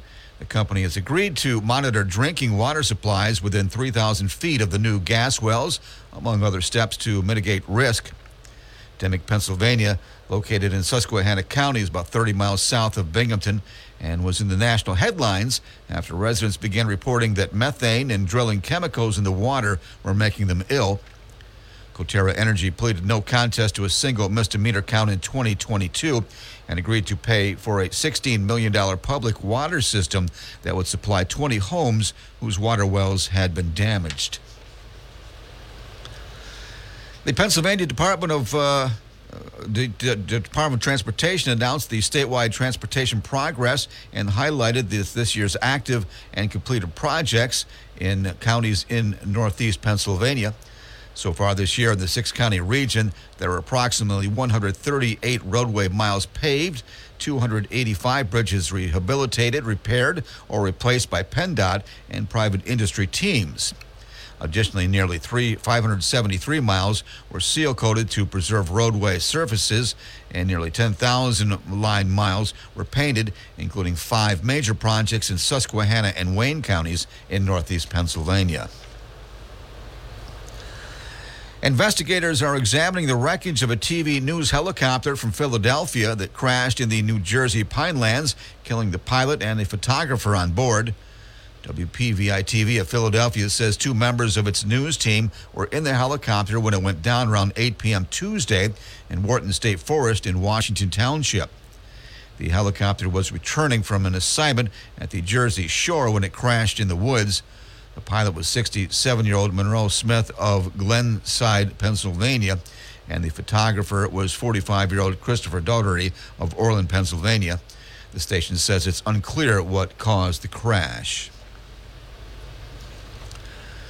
New York's Attorney General has filed suit against SiriusXM, accusing the satellite radio service of making it intentionally difficult for its customers to cancel their subscriptions. Attorney General James' office said Wednesday that an investigation into complaints from customers found that SiriusXM forced subscribers into often lengthy interactions with agents who were trained in ways to avoid accepting cancellation requests.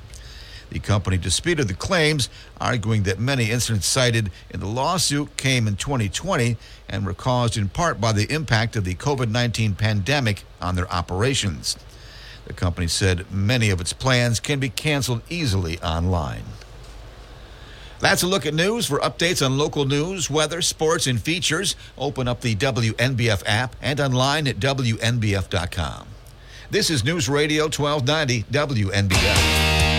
From the Gault Auto Studios, this is WNBF News Radio AM 1290. Also available at 92.1 FM. We're still saving the Southern Tier money at Gault Toyota. First News Binghamton. News Radio 1290 WNBF. I'm Bob Joseph. Binghamton Now continues. 607 772 1290 to call if you'd like to talk on WNBF.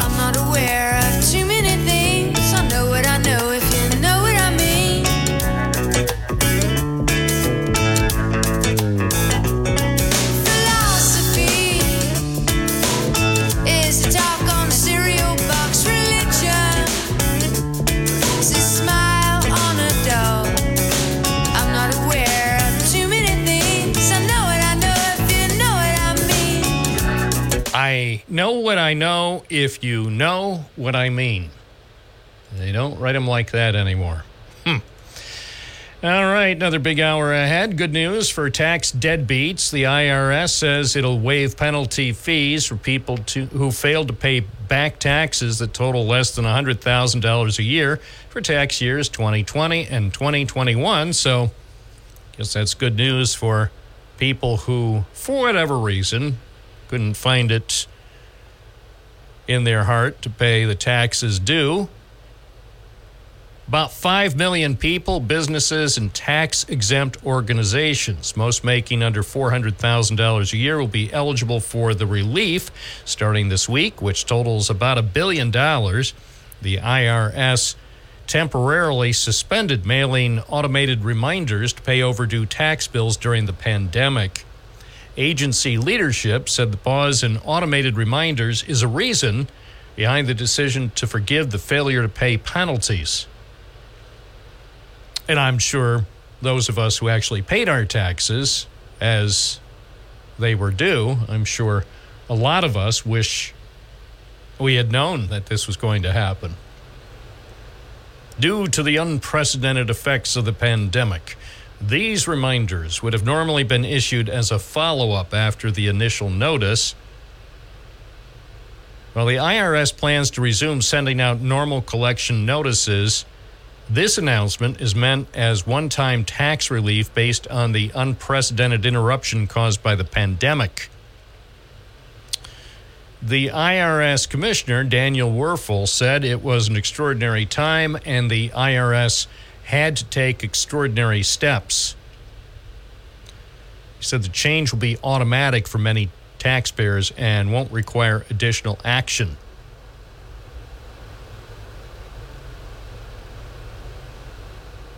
The IRS chief said people need to know the IRS is on their side. All right. Well, I'm glad for those people who are going to benefit. I just, you know, if if only I had known two or three years ago this was going to happen, I would have possibly made different choices. Possibly, but probably not because my my opinion when it comes to taxes is if you owe taxes, you pay them on time. I know that's, I think, a minority opinion. A lot of other people, it's part of their business model. You don't, you don't pay taxes until somebody comes pounding at your door saying they're going to do something to you. Then, and only then, will you pay your taxes. That's that's the American way. So anyway, well, kudos to the IRS. I guess it's considered a holiday gift for those who are eligible. Let's see. Oh my gosh. Well, I don't want to mention his name, but the the the real winners when it comes to you know who, it's the attorneys. When you look at how much the attorneys have made because of that one guy just over the last whatever two or three years that one guy ought to get some sort of special award from the American Bar Association because that one guy alone seems to be responsible for generating millions of dollars in revenue for the legal profession. If you were able to tally it up, not just his lawyers, but the lawyers for everybody else who was in his circle over the last, let's just say over the last three or the last five years. Anybody who ever wound up getting in legal trouble because they were hanging with the wrong, wrong crowd. I mean, look, even if you didn't do anything wrong, if you're suspected by somebody of doing something wrong, you have to get an attorney. It's a requisite. Even if you haven't even been charged, just if you have uh, a, a sad suspicion that because you were hanging out with the wrong type of guy and people are investigating you, you better get a lawyer just in case. Maybe, maybe you'll never be charged. Maybe you'll never be indicted, but never hurts to be prepared. So you hire oh somebody like Rudy Giuliani, a respected member of the bar, and then at least then you're protected in case in case things turn ugly. But just thinking, looking ahead just for the next year. Attorneys in the United States, both private attorneys representing the defendants, the former guy, and others, they'll make millions of dollars. And then the attorneys who are working on these cases for state and federal prosecutors, they're going to make millions of dollars.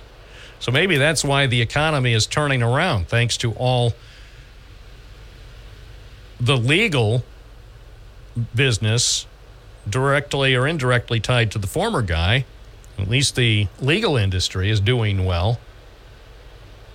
No short of revenue coming in because of those cases. Oh, and the Supreme Court. I'm sure they'll get some bonuses because they'll have to work overtime deciding some of these important cases over the next few weeks. WNBF, you're on the air. What's your first name? Where are you calling from? Hey, good morning, Bob. This is Vinny from Binghamton. Good morning. Uh, Welcome. Oh, well, thank you. Thank you. Hey, listen, I just wanted to protect uh, people if uh, I'm about to talk about politics. So uh, if you don't like politics, why don't you just hang up and so you don't go nutsy cuckoo? Oh d- well, d- uh, let's let's be polite. This is um, this is Oh, what in the it was. business. Well, I'll I'll do it in an even more polite way. Uh, the following is a disclaimer. This is uh, uh, this is a disclaimer. I'm going to have to wing it because I have nothing written down. You're catching me by surprise on live radio, but I'm going to do my best to protect the uh, sensitive viewers among us. So Okay. coming Hey, I up. want- I wanted. Wait, wait. I have to do the official disclaimer before you proceed. You're listening to WNBF's Binghamton Now. I'm Bob Joseph, your host. The following call may contain some views which may not be appropriate for sensitive listeners. If you're one of those sensitive listeners, I encourage you to um, go make yourself a bologna sandwich and uh, get yourself uh, a grape flavored soda and uh, return to the radio in about three minutes. Okay, now you're you're ready to go. Three minutes. We've protected the sensitive listeners. Okay. You know, I want to do a paradigm shift here. Um, I want you to think of Joe Biden. He's going to be the candidate for the Democratic Party. He's been married three times, had children by all of these women. He uh, cheated on all of these women. He got a divorce from two of the women. And as a matter of fact, the third wife, who he's still married to, and he cheated, he had to pay a uh, adult actress $130,000 to be to be quiet. Joe Biden was also in civil court accused of raping a woman in Bergdorf Goodman's second floor. Okay? He's in he's in court now for all this stuff. Now you tell me what would Fox News and the Republican Party do? Well, If first, if Biden- that if that was happening, Fox News, Fox Cable Channel, would spin off its own special, the Biden Legal Network (BLN). Yep. And that's all they would do. Twenty four seven would be covering Joe Biden's legal problems because of issues either with personal relationships, business relationships, political problems, an assortment of things. You know, it would be um, BLN, Biden Legal Network, and uh, Hannity would probably be the uh, anchor of a three hour special report every night so we could come up uh, with the, the latest the latest legal news the the legal challenges facing Joe Biden only if that were the case. I- I- absolutely, and I was I was telling people that that's why they get mad when you start talking about Trump because they it, it's very hard to defend him anymore of things that he's done when he was president. They can't go into detail about it. They can't hang with it. They got to go after Joe Biden and Hunter and the laptop and all this other kind of nonsense. You know, I, I just wanted to make that point because it kind of reminds me of that uh, was it Hans Christian Andersen, the, uh, the the Emperor's New Cloth. Almost the same concept. These shysters came to town told the king, "We've got this magical uh, suit that we're going to get for you, and oh, you're going to love it." And it was nothing. Oh, look at this! It's got powerful. And remember, King, the only people that recognize this are the intelligent ones. The ones that are stupid, they they won't see it. They won't see it. And that's pretty much what you got now. And they fill in the gaps for his continual, continually screwing up all the time, continually talking about it.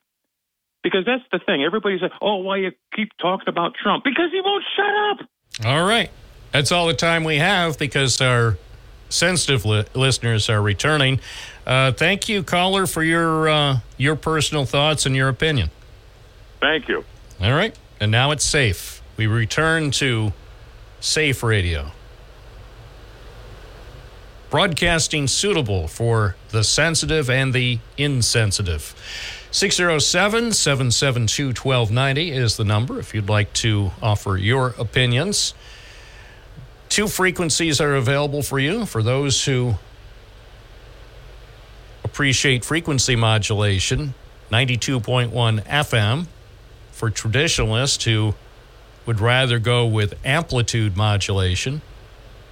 1290 AM and for the cool kids who are using their computers during the class they are certainly streaming us at WNBF.com or more likely using the free WNBF app. So it starts recording?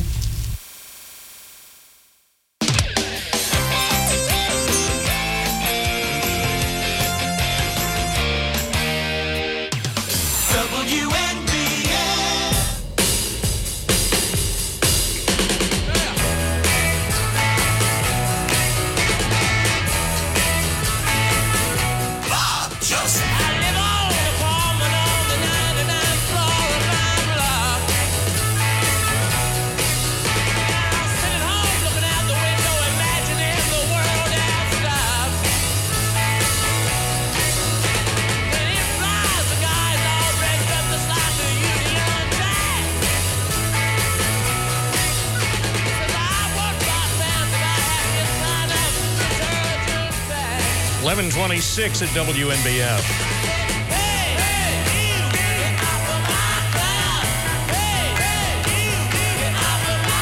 Back to the phones we go. Rick, formerly of the Patch in Binghamton. Good morning. You're on the air. Good morning, Bob. So, just a, a quickie here. You know, I was reading an article this morning out of Elmira of a restaurant that had been around since 1915. They were tearing down. Uh, the owner, he, he passed away here a little bit ago. And they were showing pictures of it, uh, a, a wooden structure. You know, the neighbors were around taking pictures and stuff. And somebody mentioned that it was going to be sorely missed from uh, there in, in the patch. So they called their area the patch also. Oh, that's weird. Isn't yeah, I it? see. I, I see. The Moretti restaurant is well known in this area. It's a mainstay of the patch. Well, so that means thought that Binghamton, right? Binghamton and Elmira both have the patch. Yes. So I just thought you'd find that kind of interesting. Yeah. Yeah, I see that story, and that's on uh, mytwintiers.com from uh, Nicholas Dabina wrote the story, and that restaurant is being torn down after 106 years. It said the place opened in 1917, so it was the historic restaurant on Hatch Street in the Patch of Elmira.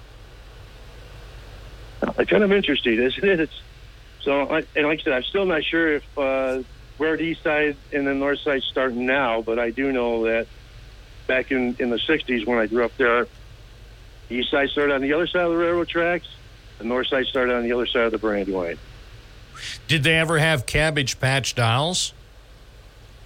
I don't know. That would be a great place. They, they they would have been able to set up a stand back in the '80s when the cheaply made and uh, mysteriously popular Cabbage Patch dolls. Um, for some reason, they were selling billions of them at one point, and then uh, then the um, the fad faded. But they should have set up a, a Cabbage Patch doll stand in the patch. Well, you know, they could have, uh, where the court gesture is, that was uh, originally Loblaws grocery store. And they could have pulled it out of Loblaws? there. Really? Yes. I didn't know Frank there was a Bernardi Loblaws was the- there. Yep, Frank Bernardi, I can remember his name, was the manager. Huh. Yeah, that's uh, uh, there's a there's a store that many people have forgotten. Uh, The reason I remember Loblaws is although she didn't work there after I arrived at the scene. I think before before I was the uh, grand prize in her life, my mom I think worked at Loblaws in Endwell.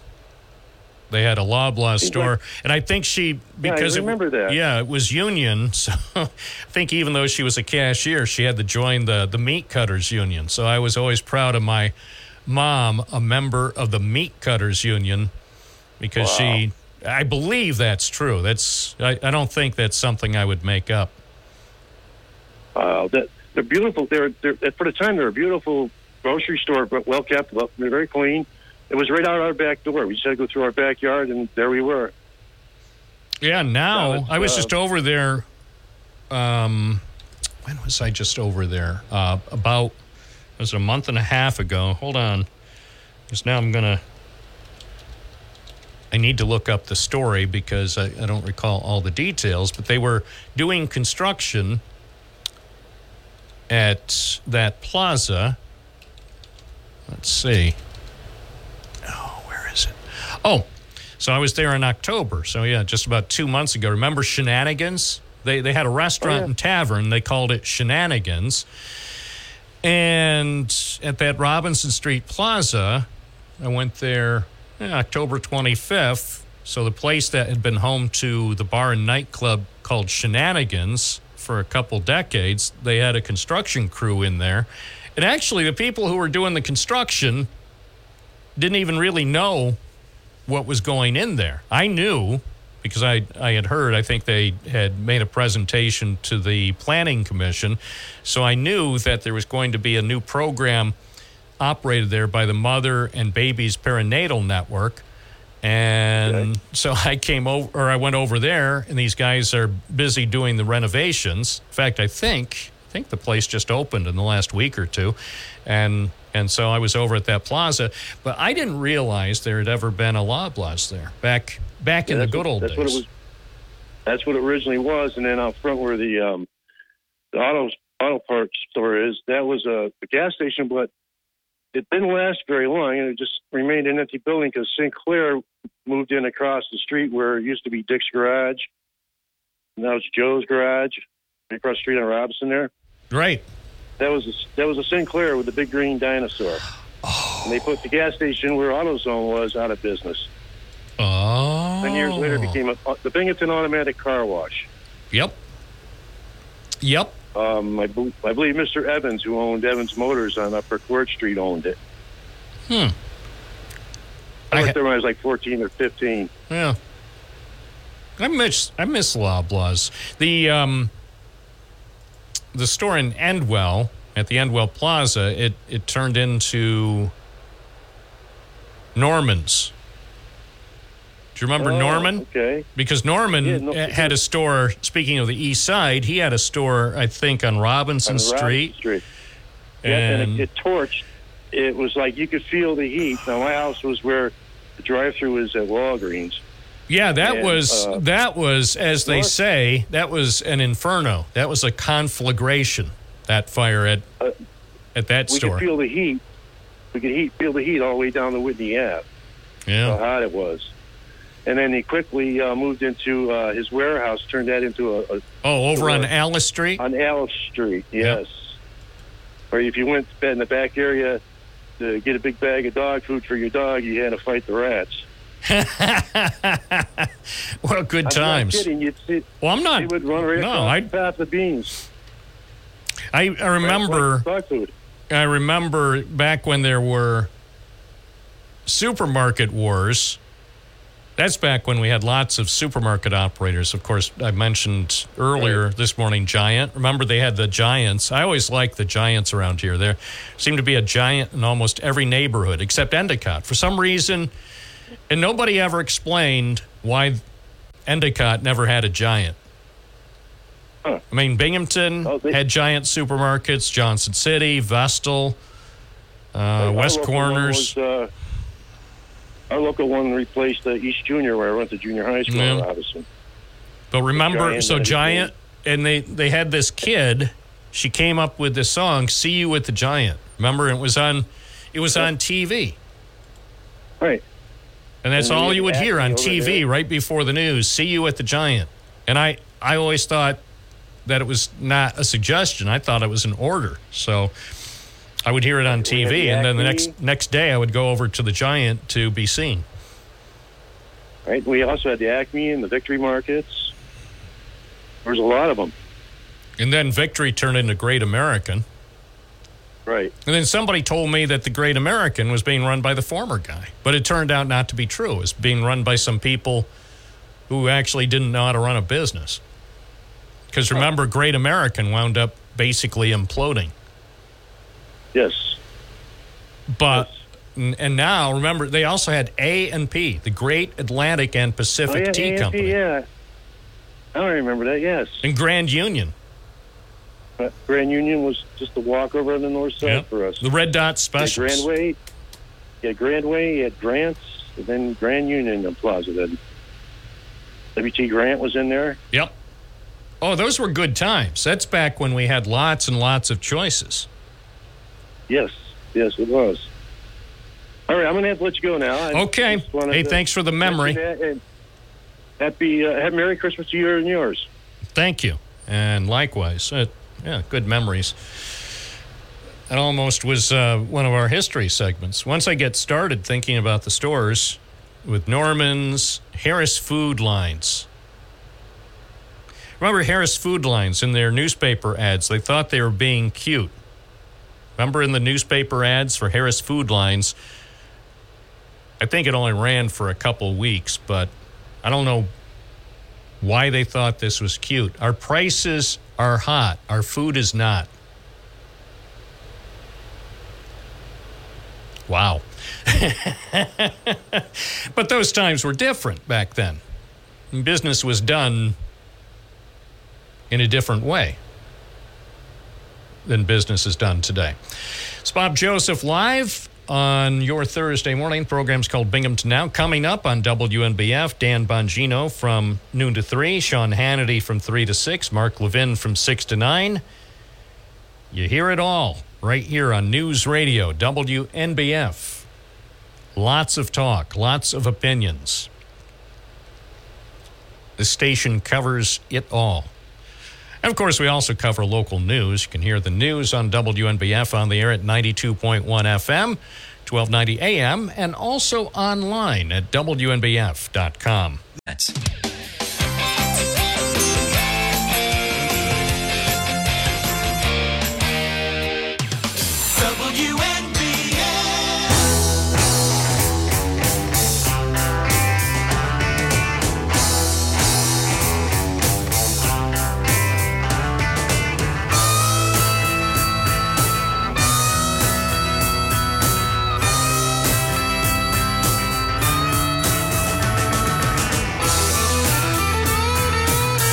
WNBF Live and local. foam on my face and hands. Lines foam from the ups and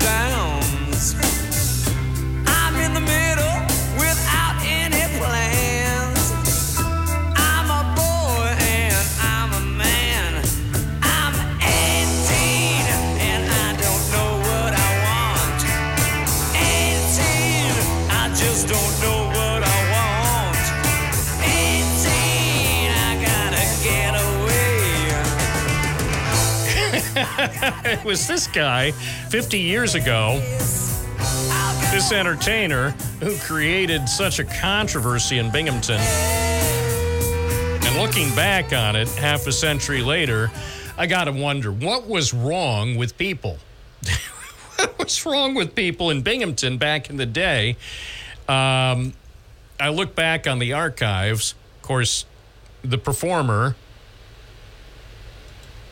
well known by now, Vincent Damon Furnier, uh, a guy who was born in Detroit, and now he's 75. Back when he was 25 years old, he was all the rage. He was perhaps one of the more popular top 40 artistes of the time.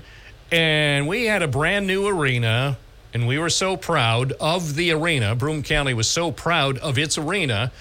And Vincent wanted to bring his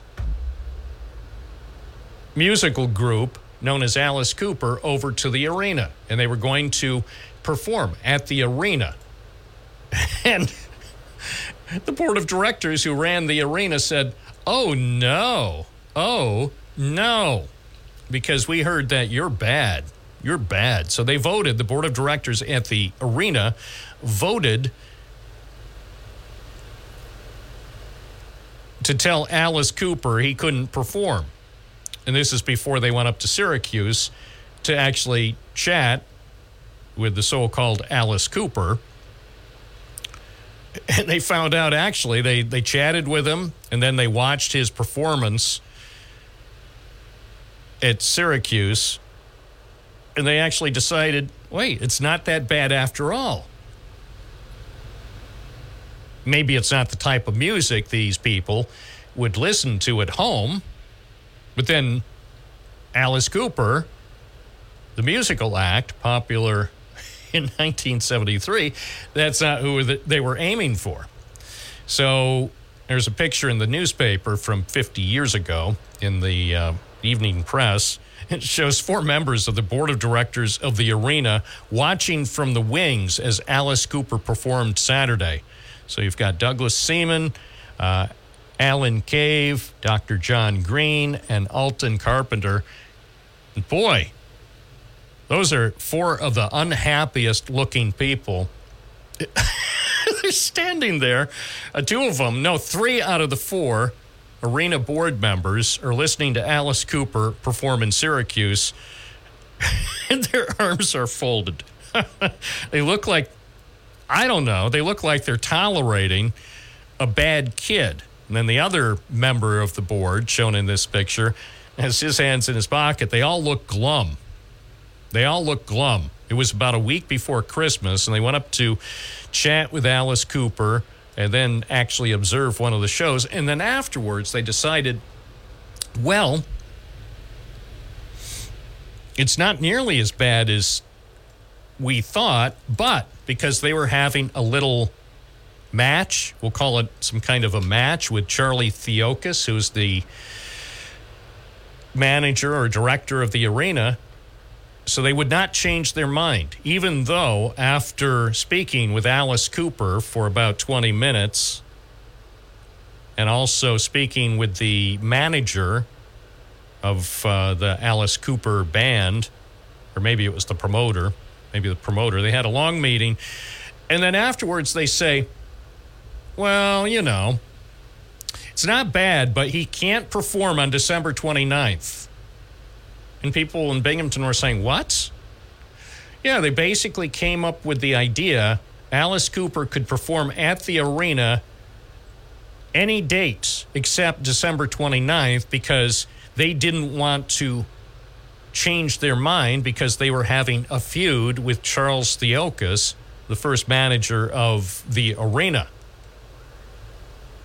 So it sent a message to music promoters and musicians in the time that, yeah, Binghamton is bizarre. You know, don't don't think because they're they're having a little feud And the members of the board of directors of the arena did not want to back down. They didn't want to publicly admit perhaps we made a mistake and we should not have banned Alice Cooper from performing on December 29th, 1973. We should have ac- actually just done our homework and found out that Binghamton wasn't going to be destroyed if Alice Cooper played at the arena four days after Christmas. But they made it clear because they weren't happy with Charles Theokas. They made it crystal clear Alice Cooper would not, could not, and should not perform at the arena on that date because evidently Charles Theokas worked with the promoter and didn't get advance approval from the board of directors, which, in fairness, he probably should have. But they could have just said, Mr. Theokas, going forward, please, please, please, just as a matter of just to do the right thing, let us approve future acts at the arena. We're the board of directors. If you recommend that a musical act or some event, you know, the circus, Ringling Brothers, or whoever, whomever, uh, perform at the arena, bring it to us. We'll have a meeting. If it's urgent, we'll hold a special meeting and decide, and then you could sign a contract. But anyway, it didn't happen. So, what happened instead on December 29th, 50 years ago, at the arena, they had public skating. So, instead of having 5,000 fans of Alice Cooper, people, eh, to be sure, teenagers and probably some long haired people in their 20s, instead of allowing them to enjoy Alice Cooper at the brand new arena, they had public skating. I kid you not. And the people of Utica got to enjoy Alice Cooper instead, since Alice Cooper was available to perform on December 29th in upstate New York. Alice Cooper, originally booked at the arena in Binghamton, wound up performing in Utica because of a little feud between the board of directors and the guy who was in charge of the arena, the facility manager, Charles Theokas. So just goes to show. You know, they, they could have they could have resolved it. They could have said to Charles Theokas, please, please, in the future, include us in any decision for future events, and then this sort of misunderstanding won't happen again. And Charles Theokas might have said, "Yeah, right," or whatever. But they they wanted to. We're big men watching Alice Cooper with our hands folded or our hands in, in our pockets, looking glum. We don't like that kind of music. Okay, hello. Yeah, You there? yeah, you're on the air. This is Bob. What's your name? Yeah, this is Gary from the South Side. Yeah, what's up? I want to add. I want to add a little bit to uh, your conversation there. Um, I was um, a representative for Entertainment Concepts, Bill Bray out of Maryland, and they had the first three years of the arena. They had a contract with Charles Theokas, and if they didn't get it, they didn't get enough uh, tickets sold, they would cancel the concert. So if you didn't sell 3,000 tickets, the concert would be canceled. But as far as the controversy over Alice Cooper, everybody thought that he was going to bite the head off of live chicken on stage. And that's why they didn't let him come. Yeah, except. Okay. But here's the thing except they found out after they went to Syracuse that that didn't happen. There were a lot of things that rum- were rumored to happen at Alice Cooper con- concerts, and most of the rumors were not true. And they found out after having a 20 minute conversation with Alice Cooper and actually watching his concert in Syracuse in early December, they found out that while the show was loud and there were certainly some theatrical things, Alice Cooper didn't do anything that was that objectionable after all. Right. But the Entertainment Concepts had the exclusive contract for the Broome County Arena for the first three years after it opened. Tickets were four seventy five, five seventy five, six seventy five, and um, if like I told you before, if they didn't sell three thousand tickets, the cancel the concert would be canceled. All all the um, uh, they must have uh, complained and uh, got that. I don't know if they sold the tickets or not to, to make it happen, but uh, well, they didn't sell tickets. They, enter- never got around to selling tickets, but Enter- Entertainment Concepts was the sole um, enter- concept. Uh, they had a contract with them, but you know, after the contract expired, they never made another contract with anybody else to bring in any any more musical acts. So uh, to me, uh, you know, they failed after the first three years was great, but after that, it just it just died. Thanks for listening. I got to go. All right.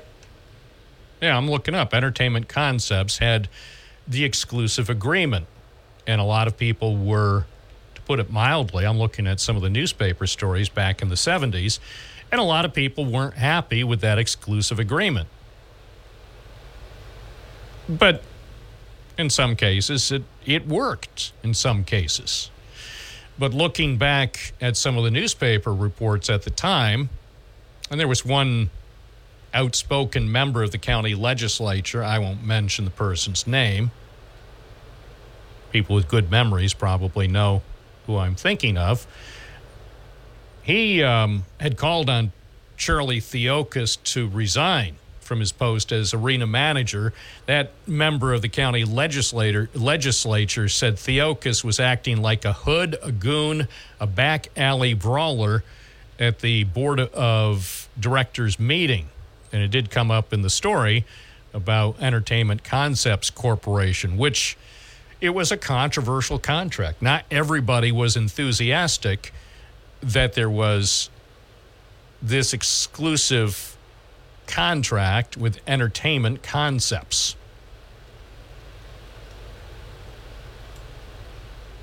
And I don't know the, the whole backstory. I, I'm looking at some of the stories right now, and probably if they tried to pull this today, it probably wouldn't be accepted. That kind of exclusive contract with a single company for booking events, but who knows? Maybe maybe things were different back then.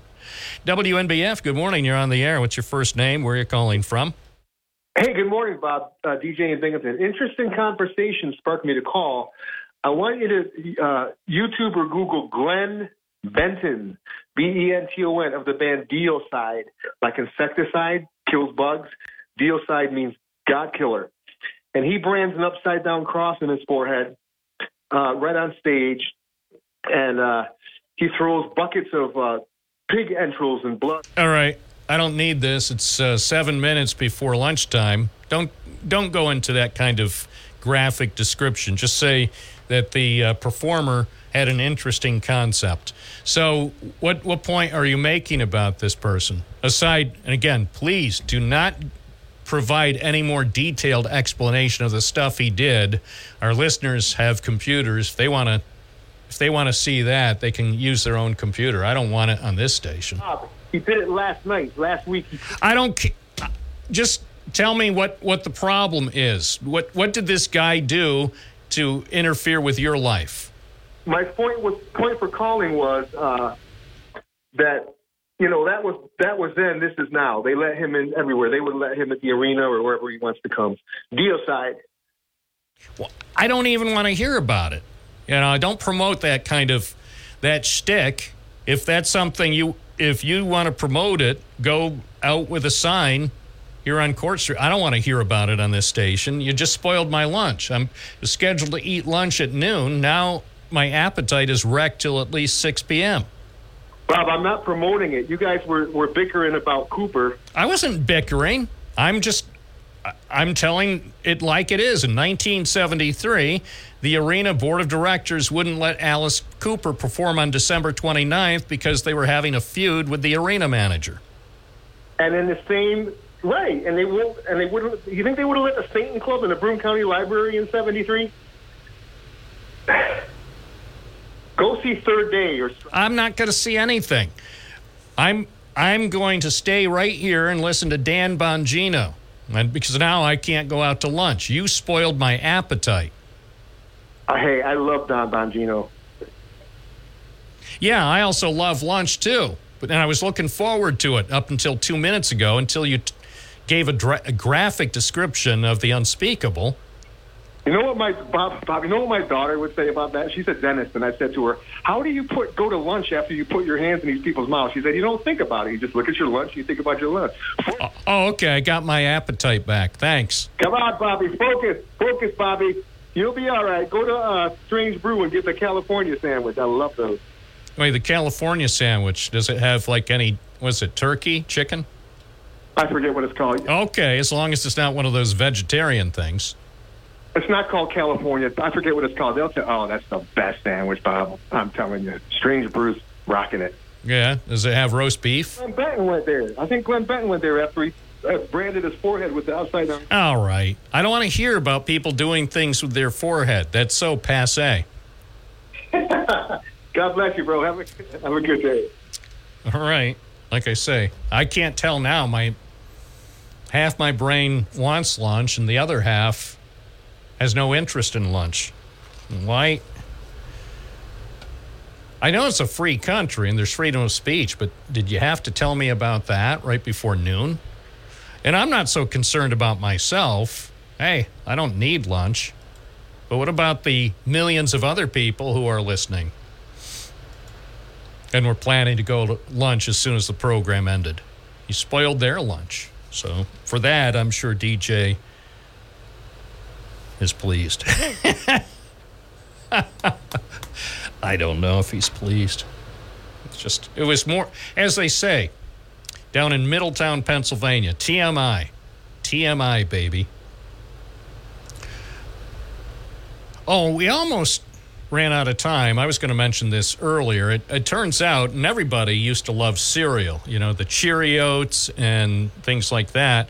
And now I see that people aren't buying too many of the Cheerios and Lucky Charms and uh, Count Chocula. And they say that's because General Mills raised the prices so high that people are starting to uh, cut off the amount of cereal they buy. So that, that was one one thing I was going to mention. Maybe we'll talk more about that tomorrow. Hi, WNBF. Good morning. Hello, how are you?